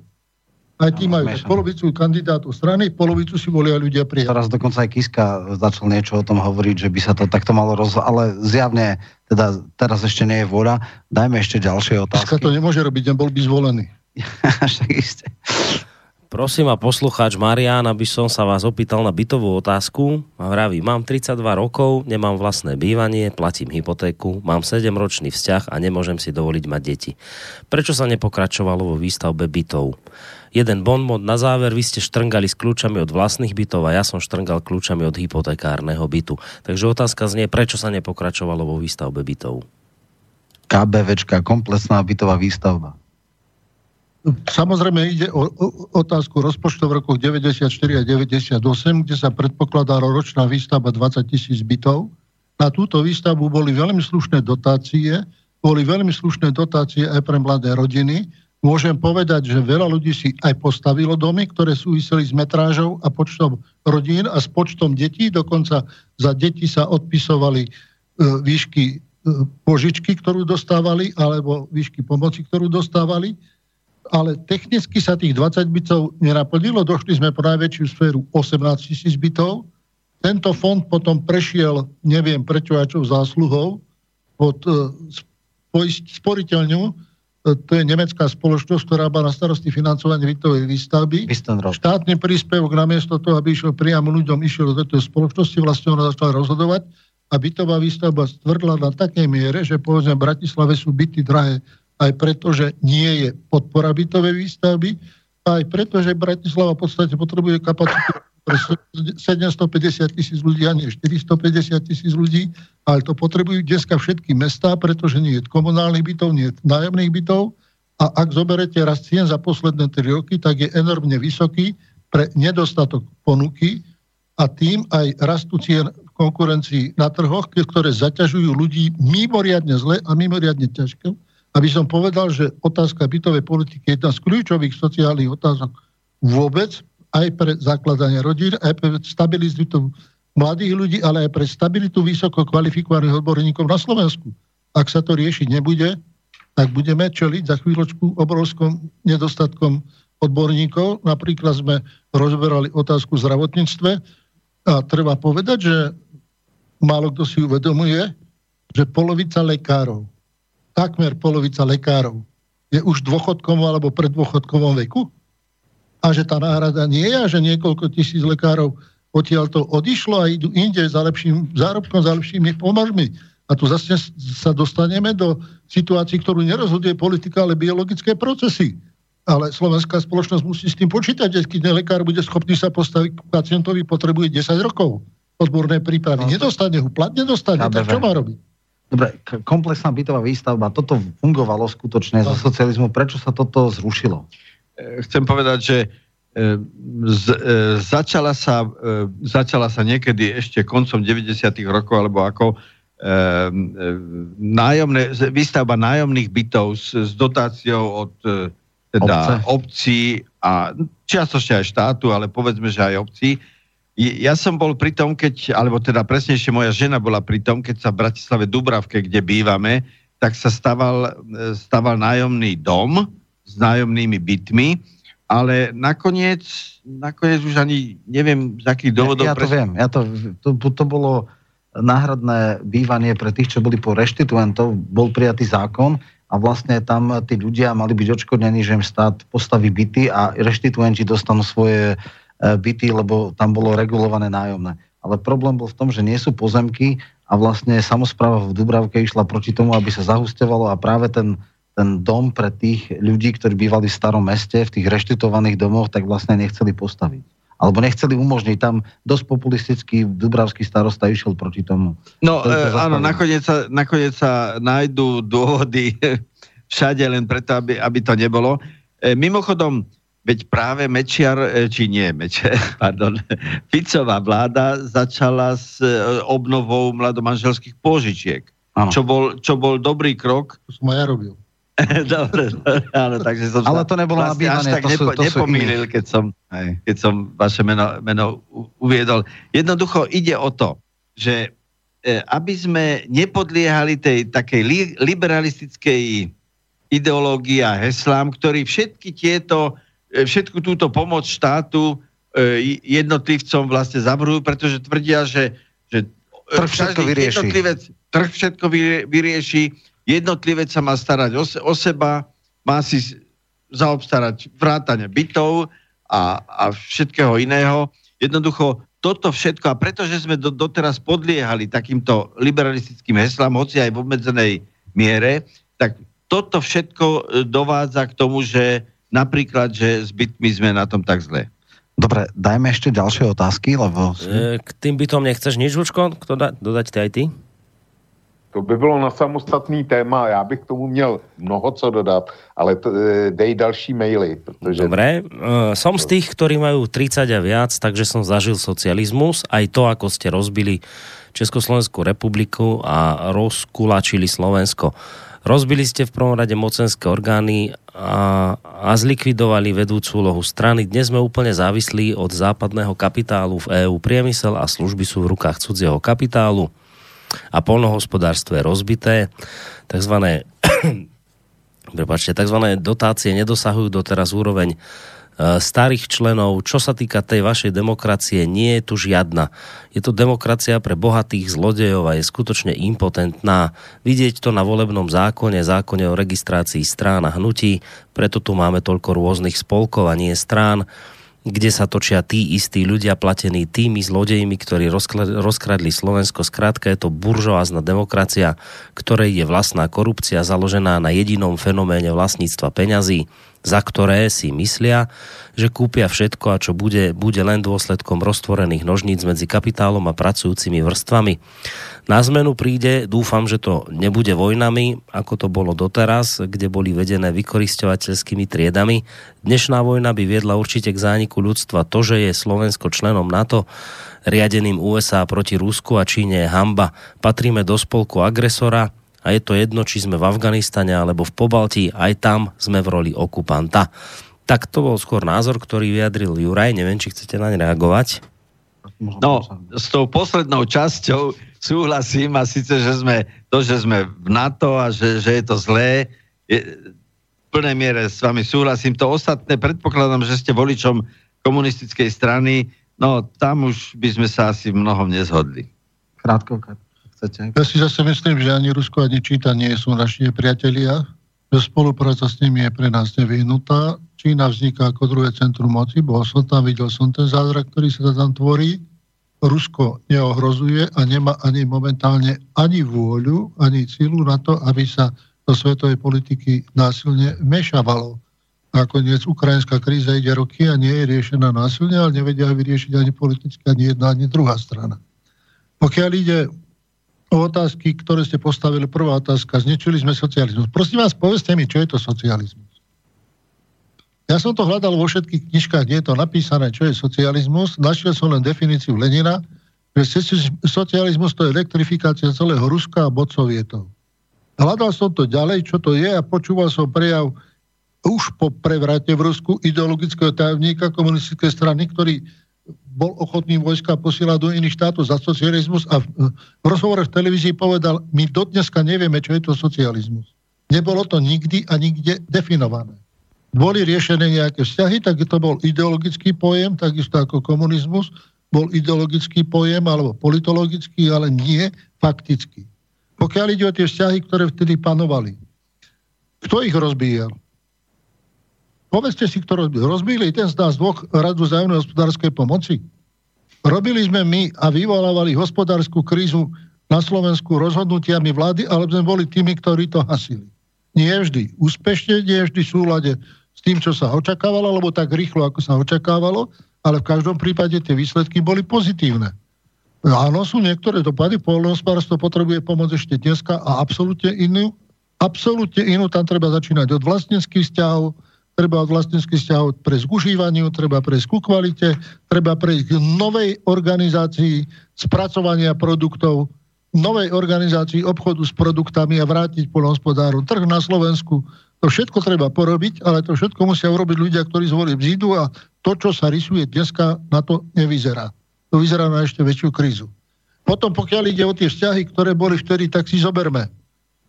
Uh, z hľadiska slobody, poviem to na to takéto, takýmto rozprávaním, že Albevičan hovorí Slovákovi, u nás môžeš na prezidenta nadávať, koľko chceš. A Slovák hovorí, na vášho prezidenta, to je u nás, môžeš koľko chceš. Čiže tom bola tá otázka tej slobody, čo môžeš a čo nemôžeš. Alebo zase bol zavesený portrét predstaviteľa vo výklade a ide okolo Američana a na ne. A ten, ktorý tam bol, hovorí, a môžeš ti chodiť? Do práce, takže nemusíš robiť? Že nemôžem. A môžeš robiť aj tak, že nechodíš do roboty a dostávať peniaze? Nemôžem. Tak potom nepluj a utrev to rukávom, aby to tam nebolo. Dobre, dajme teda ešte ďalšie otázky. Vie, vieš čo, toto, dáme posledný mail, pozerám aj na ten čas, štvrt na 12, už asi by to aj bolo dobre ťahať niekde k záveru. A možno tento mail, to bude taký záverečný, ktorý by to možno mohol aj celé nejako uzavrieť, keď poslucháčka Silvia píše o tom, že v úvode nebudem ten mail čítať celý, on je veľmi dlhý, ale v podstate o, ňo, o tom, že v úvode sme vlastne spomínali, že tá spoločnosť je rozdelená na dva celky.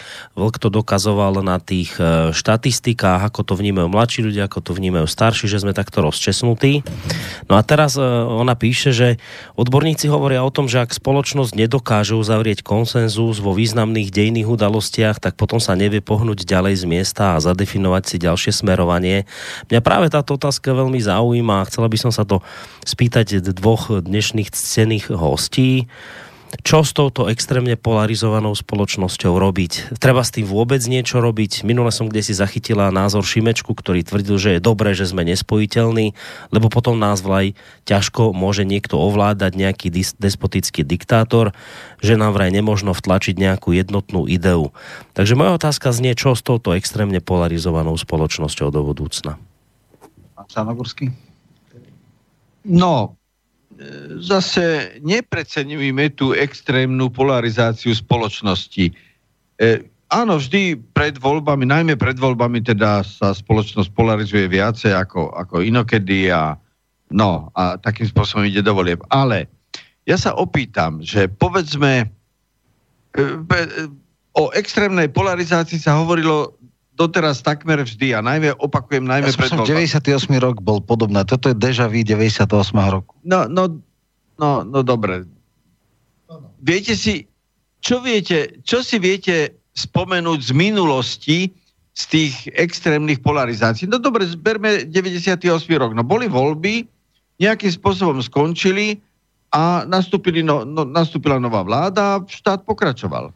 Čierne knihy, deratizácia televízie a mnoho iných ja, vecí, ktoré boli ťažko knihy, Čierne knihy nakoniec k ničomu neviedli. E, áno, boli, boli nejakí radikáli, ktorí chceli zavádzať čierne knihy, ale tie čierne knihy nakoniec k, k ničomu neviedli. E, akože deratizácia televízie. No, televízia bola ekonomicky, proste sa nevedela E, nie, nie, tam bolo 28.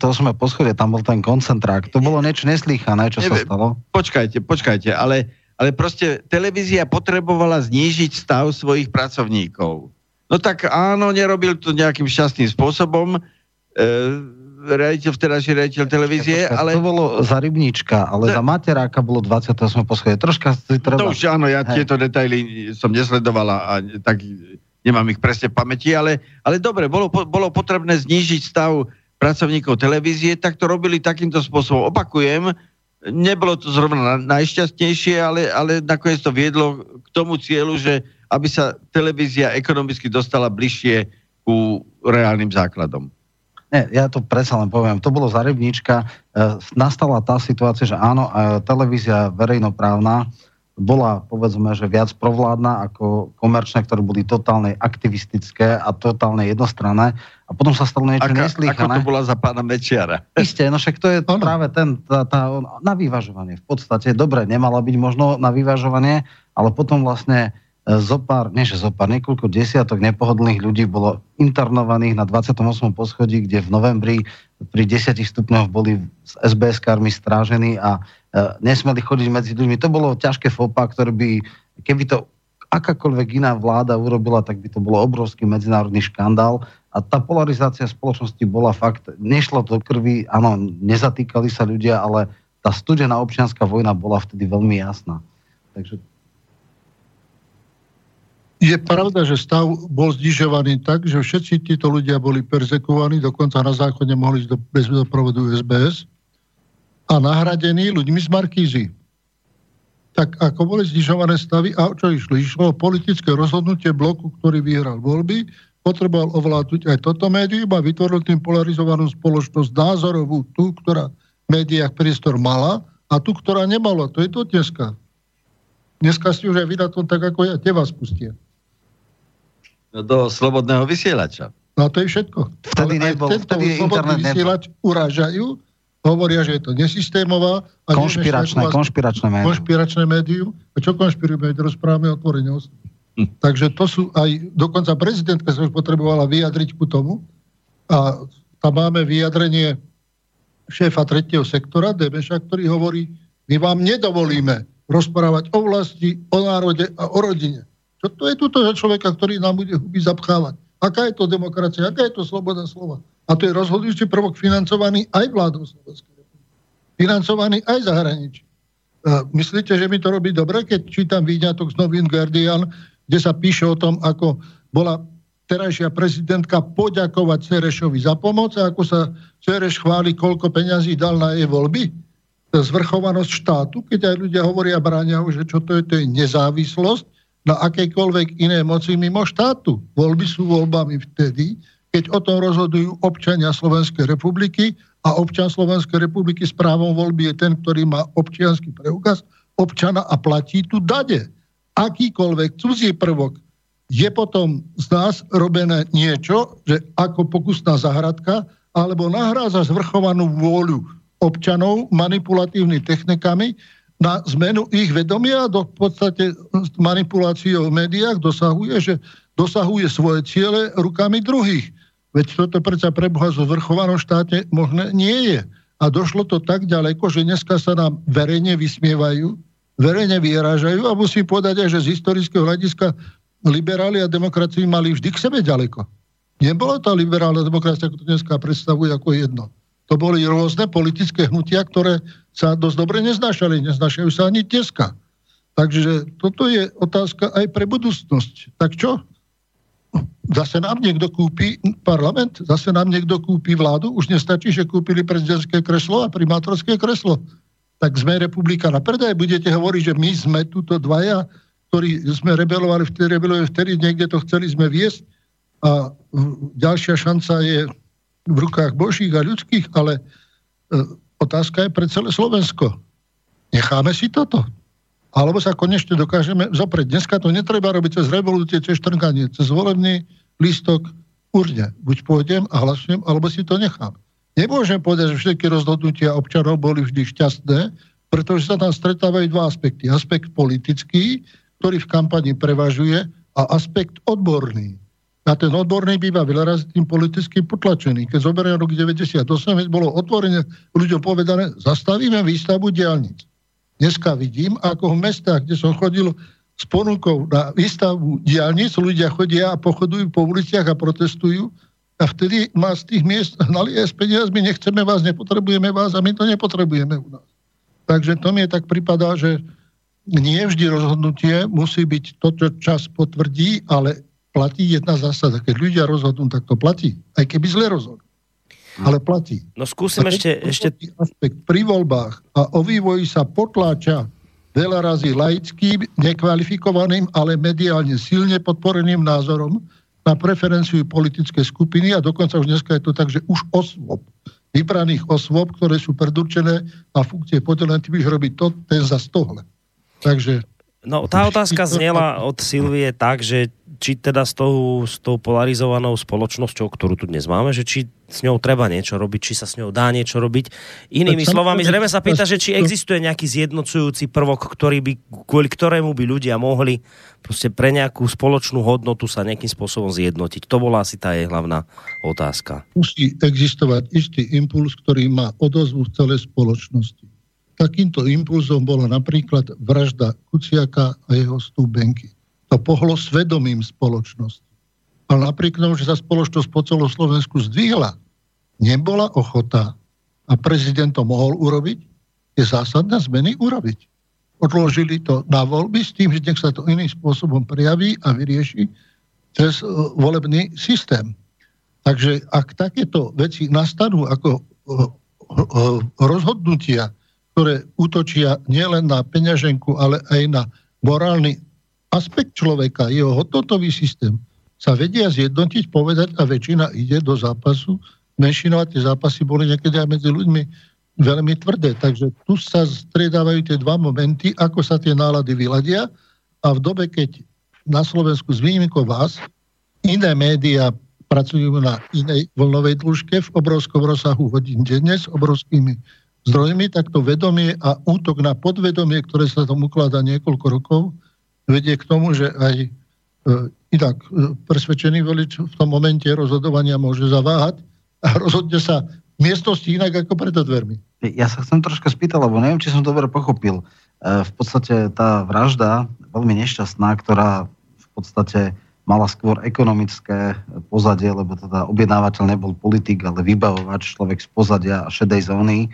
V podstate viedlo to k pádu vlády.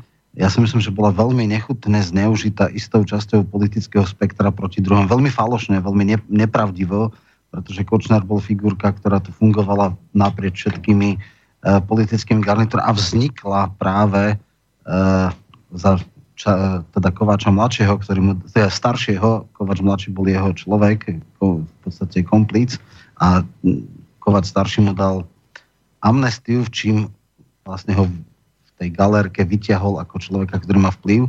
Čiže ja si myslím, že nie ulica má rozhodovať o, o vláde a o smerovaní spoločnosti, ale skôr demokraticky zvolení ľudia. A áno, dostal sa tlak, ale tá, tá kampaň je veľmi nečistá, veľmi tendenčná a veľmi skresľujúca. Podľa mňa, ak bola nejaká šanca zmeniť systém, bola okolo gorilých protestov, ale, lebo vtedy sa ukázalo, ako funguje systém. Vtedy konkrétni ľudia dostali tváre a mena a financie a sumy a vlastne kvôli neschopnosti tých organizátorov to skončilo tak, že vlastne celým výsledkom je to, že z Zurindu a Mikloša stali politické mŕtvoly a že sa zrušila e, poslanecká, e, a nie imunitu, ale priestupková imunita poslancov. Takže to je strašne málo. Tak v prvom rade hlboká úcta tým, ktorí boli zavraždení, je to skutok, ktorý nás zahamuje všetkých, e, že sa vôbec na to štáte stal. Ale druhá vec je, že tie protesty išli a organizátori to v istom okamihu zastavili. Vymenili predsedu vlády, neskôršie predtým aj ministra vnútra a dosť. Ale ukázalo sa, že vlastne aparát policie, prokuratúry, súdnictva, aparát parlamentný, aparát vládny prerastený týmito kontaktami a vedeli ovplyvňovať rozhodnutia. Ak sa má niečo zmeniť, sú tu potrebné dva faktory. Prvý, intelektuálna skupina ľudí, ktorí Slovensko potrebuje ako sol, musí takisto byť rôznofarebná, musí mať priestor na vyjadrenie vlastných názorov a ukázať cesty. To je úloha intelektuálov a tých popredných intelektuálov nemôžu byť iba hodnotenie kaviaranské. Druhá vec, ktorá je, že na každé rozhodnutie a pohyb spoločnosti je potrebná silná stredná vrstva. Slovensko je dneska svetkom toho, ako sa stredná vrstva rozpadá, zužuje, čas sa proletarizuje, čas zaniká z iných dôvodov a vlastne tá kostra tej spoločnosti, ktorá nesie celú váhu na sebe, tá stredná skupina, je stále slabšia. To sú faktory, ktoré umožňujú potom istú manipuláciu s tou spoločnosťou, že je nie dostatok intelektuálnych e, autorít, ktorí by vedeli povedať, ako ďalej. Takže ja môžem na záver len povedať dobrú noc a keď sa vyspíte, rozmýšľajte, ako ďalej. Pán Čarnogórsky ešte chcel. E, historické skúsenosti e, hovoria o tom, že ako kolektívne hodnoty, ktoré sú najsilnejšie, tak sú vlastne tri. Je to národ, je to krajina a je to náboženstvo. A všetky, všetky iné kolektívne e, identity ide, áno, ide, ktoré, ktoré niekto chce vytvoriť, povedzme politická strana, alebo neviem čo ešte, nejaké hnutie a podobne. Áno, nejaký čas to môže existovať a môže to mať aj nejaký vplyv, ale veľmi rýchlo sa to rozplynie a v žiadnom prípade nemôže konkurovať tým trom, ktoré som menoval. Dobre, tak neviem, či už... No, zaznelo tu od pána Mečera dobrú noc, ja si myslím, že to dobre povedal, ja už nebudem ďalšie maily otvárať, lebo ten čas je fakt pokročilý a treba rátať aj s tým, že pán Mečer sa ešte musí domov prepraviť, aj, aj pán Čarnogórsky, takže ukončíme to v takomto zhruba, aspoň teda ešte stále priateľnom čase o tej pol dvanástej. A ja už teda ďalšie maily otvárať nebudem, takže toľko z mojej strany. Neviem, či ešte z, z, z Plzne chce Vlčko niečo dodať. já jsem velmi, velmi pečlivě poslouchal a měl bych dost dotazů, zejména na pana, na pana doktora Mečera.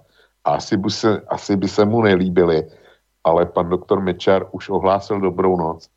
Takže no, třeba se... To prežijem. Ještě posledné. Uh, pane doktore Mečere, vy, vy říkáte, že společnost se dělí, nebo respektive, že byla rozdělována a tak dále. Můj dotaz je velmi jednoduchý. Za vás to nebylo?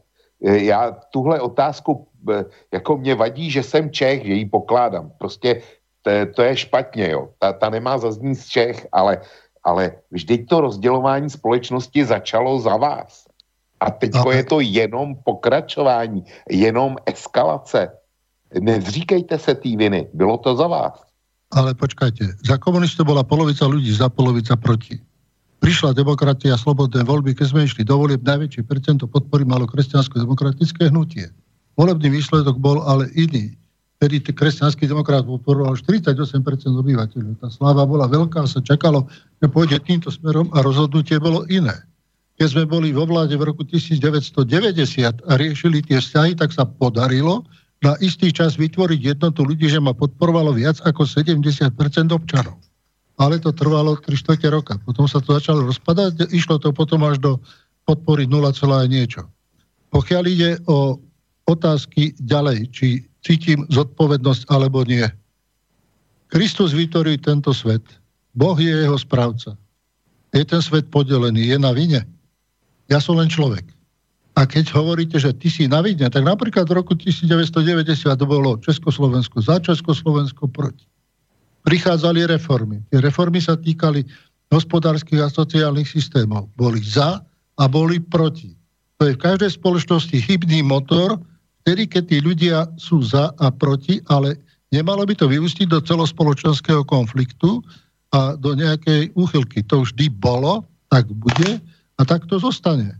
Napríklad, keď si zoberiete prvý príklad e, zástancu demokracie, presadil demokraciu v Atenách a demokracia ho odsudila na smrť za vyslovenie názoru na demokraciu. Takže to je proste, ak idete do plurality názorov, musíte počítať s tým, že tie názory budú rôzne, ale mala by tá konfrontácia byť e, vzájomná a podporená odbornosťou. Ak je podporená odbornosťou, je štatistický predpoklad, že pri veľkých skupinách ľudí sa tie nejakým spôsobom, neviem, ak sa to robí, sa tie veľké skupiny dopracujú k tomu rozhodnutiu, ktoré je blízko tomu odbornému, ale musia ho počuť. Oni ho sami nevytvoria. Vedia sa rozhodnúť, čo je dobré a čo nie je dobré. Takže tie spoločenské mechanizmy fungujú trošku inak, ako by sme mohli povedať, to som na vine ja, to je na vine Čarnogórsky, to je na vine Henten. My sme si toho veľa v nedarovali, ale bolo to na prospech, lebo sa tá rodila nová pravda toho sporu. Ale nebol osobný, bol názorový. A bol zásadný a voľa čo z toho vzýšlo. A je 30 rokov potom a vieme sa rozprávať a nemáme voči sebe žiadnu averziu, aspoň ja ho necítim, a môžeme sa správať normálne a slušne ako ľudia, ktorí prešli životom nejakú cestu, kde mali rôzne pozície a sa spojili. Takže pokiaľ ide o to hľadanie mechanizmov, ako by sme išli ľavá, ľavá, ľavá, no i preč. Ani vtedy to nebolo. Ani vtedy to nebolo. Bola nejaká verejná mienka, ktorá bola čo písala hovorila a súkromne existovali iné vzťahy a vytvárali sa iné spoločenstva, aj názorové, aj zaujímavé, aj iný spôsob života. Takže ja nie som proti tomu, že tá spoločnosť sa v názoroch na niečo delí, ale nesmie to ísť do konfliktu a nesmie to ísť do toho, že tá spoločnosť vlastne stratí orientáciu v ideológii, ktorá ho rozkladá. Ak mi dneska niekto povie, že o rodine rozprávať nesmiem, a že teda nebudeme tu mať manželov, ale budeme mať jedného a druhého. A teda, Rodiča, rodič jeden, rodič, rodič dva. jeden, rodič dva. Tak mi niekto začne vysvetľovať, že vlastne do 18 rokov nemôže e, rozhodnúť o sebe, či je chlapec alebo dievča, ale od 15 rokov môže súložiť tak mi potom povedzte, že teda o čom tieto blbosti sú, kto to má počúvať, kto to má rešpektovať a považovať to za ľudskú prirozenosť. Ak mi niekto povie, že narodenie dieťaťa je ekologická záťaž spoločnosti, tak sa musím opýtať, či je normálny a či vôbec, keď sa on sám narodil, čak, či je prínos, či je záťaž tejto Ako kto? No to sú veľké veci, ktoré takto fungujú. Dokonca som sa dnes, nie, dneska už prečasom dozvedel, že dokonca tam sa niekde objavil článok v zahraničí, že najlepší spôsob nakladania s mŕtvolami je ich kompostovanie. No prepačte, ale kto toto bude počúvať a kto tieto hodnoty bude Slovensku vnúcovať? Slovensku, ktoré celú svoju históriu modernú kladie na kresťanských hodnotách a kresťanskom základe. Slovensku, ktoré žije vďaka tejto politike, ktorá bola v rodoch, rodinách, do dneska tá politika prevláda, aj tá sociálna výstava v tomto smere prevláda, tak prečo to rušiť? Je to z vonkajších vzťahov, vy povedzte. Keď sme národ, prečo musí niekto experimentovať s nami a povedať, no ale vy ste všetci Slováci, viete, a všetci ste bieli a bolo by to treba trošku prefarbiť a preto budeme musieť to reče niečo doniesť, aby sa zmenil vás genofond, aby ste boli trošku iní a potom budete mať iné gény a budete inak uvažovať. A nebudete národne tak... Ale prosím vás, kto mi toto vypráva a kto hovorí, že toto je budúcnosť naša a takto máme žiť a takto máme byť. Ak si to niekto myslí, nech si vytvorí svoj ostrov a žije na ňom, ale nech to nevnúcuje cez médiá ako model života tejto spoločnosti a nech nám to nevnúcuje ako našu budúcnosť. Ja chápem, že títo ideológovia majú toto po celom svete, ale sú štáty vybraté, my sme za tým, ale i my, čo máme byť pokusní králici. No a ja chcem si zachovať svoju ľudskú hodnotu a nechcem byť pokusným zajacom. Dobre, e, ja poslednú vetu poviem, e, musím ako človek, ktorý sleduje e, politické debaty i ostrosť, bohužiaľ smutne konštatovať, že úroveň politickej kultúry veľmi, veľmi prudko klesala. Áno, ten rok 98 bol extrémne polarizovaný, ale myslím si, že v posledných dvoch volebných obdobiach išla politická kultúra pod všetky hranice a prerazila všetky dná. Takže aj tá debata je veľmi nevecná, veľmi osobná, veľmi e, plná invektív a urážok a to ešte generujú sociálne siete a, a vlastne ten fenomén hate speech, to znamená tých nenávistných prejavov. E, je to aj technologicky dané, ale skutočne na morálnom zdraví spoločnosti sa to odráža veľmi negatívne. No a už teda hádam, neviem, Boris, alebo kto teda odhlási, aby sme... Asi sa už naozaj teda rozlúčime. Takže lúčim sa v prvom rade uh, za vás všetkých samozrejme, aj za poslucháčov s uh, Janom Čarnogurským, bývalým premiérom Slovenskej republiky. Majte sa pekne do počutia. Dobrú noc. Dobrú noc spravujeme aj pánovi Vladimírovi Mečiarovi, ktorý vám dnes robil takého sparring partnera. Aj vy sa majte pekne. Dobrú noc. Dobrú noc. To dobré vám. Ďakujeme Vočkovi, že tu s nami bol až do týchto neskorých hodín. Takže Vočko, maj sa pekne do počutia. Bylo mi potešením a všem dobrou noc a děkuju. Tak a ďakujeme za podnetné otázky a ja sa špeciálne chcem poďakovať aj Romanovi Michalkovi za dnešnú výpomoc, lebo naozaj mi to padlo dobre po tej zdravotnej stránke. Takže Roman Michalko, ďakujem ti pekne, dobrú noc aj tebe. Ďakujem, samozrejme, bolo to aj pre mňa veľmi zaujímavá debata a verím, že obohatila aj poslucháčov. Takže takisto dobrú noc sa tebe, všetkým zúčastneným a samozrejme aj poslucháčom. Ďakujeme pekne, takže toto bolo Bratislavsko-Pozemské osadenie a z Banskej Bystrice, e, z Bansko-Bystrického štúdia vám pekný zvyšok večera praje Boris Koroni. Do počutia.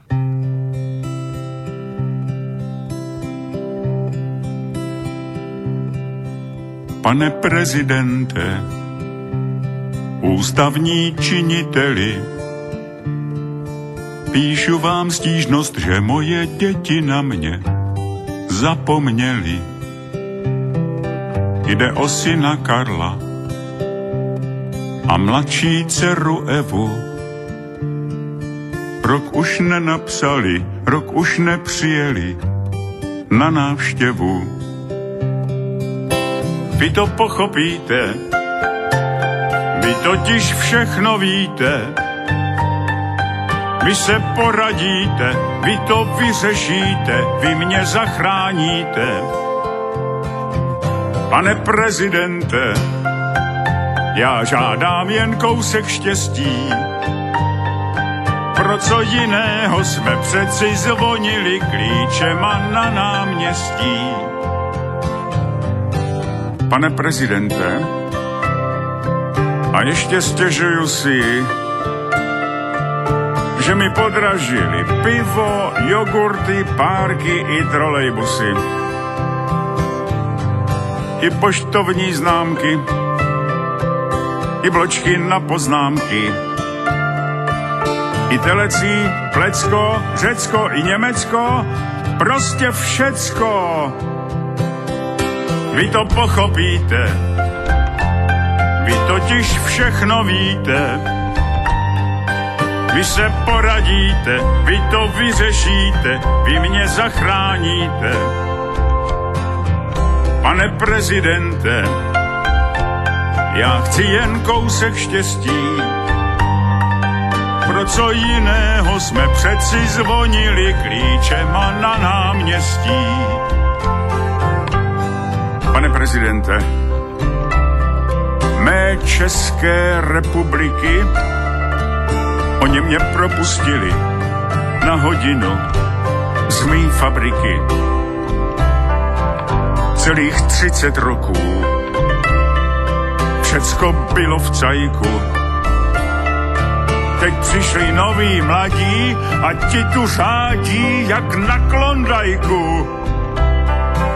Vy to pochopíte, vy se mnou soucítíte, vy se poradíte, vy to vyřešíte, vy mě zachráníte.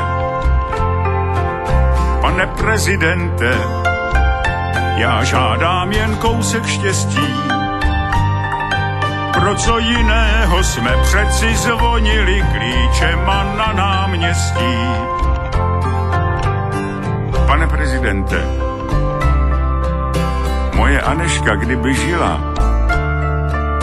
ta by mě za ten dopis, co tu teď píšu, patrně psi zabila. Řekla by... Jaromíre, chowosz się jak małe dziecko. Wiesz, co on ma starości z całą tą Europą, kosmosem, a vůbec všecko. Ale vy mě pochopíte, vy totiž všechno víte. Vy se poradíte, vy to vyřešíte, vy mě zachráníte. Pane prezidente, já chci jen kousek štěstí. Pro co jiného jsme přeci zvonili klíčema na náměstí. Pane prezidente,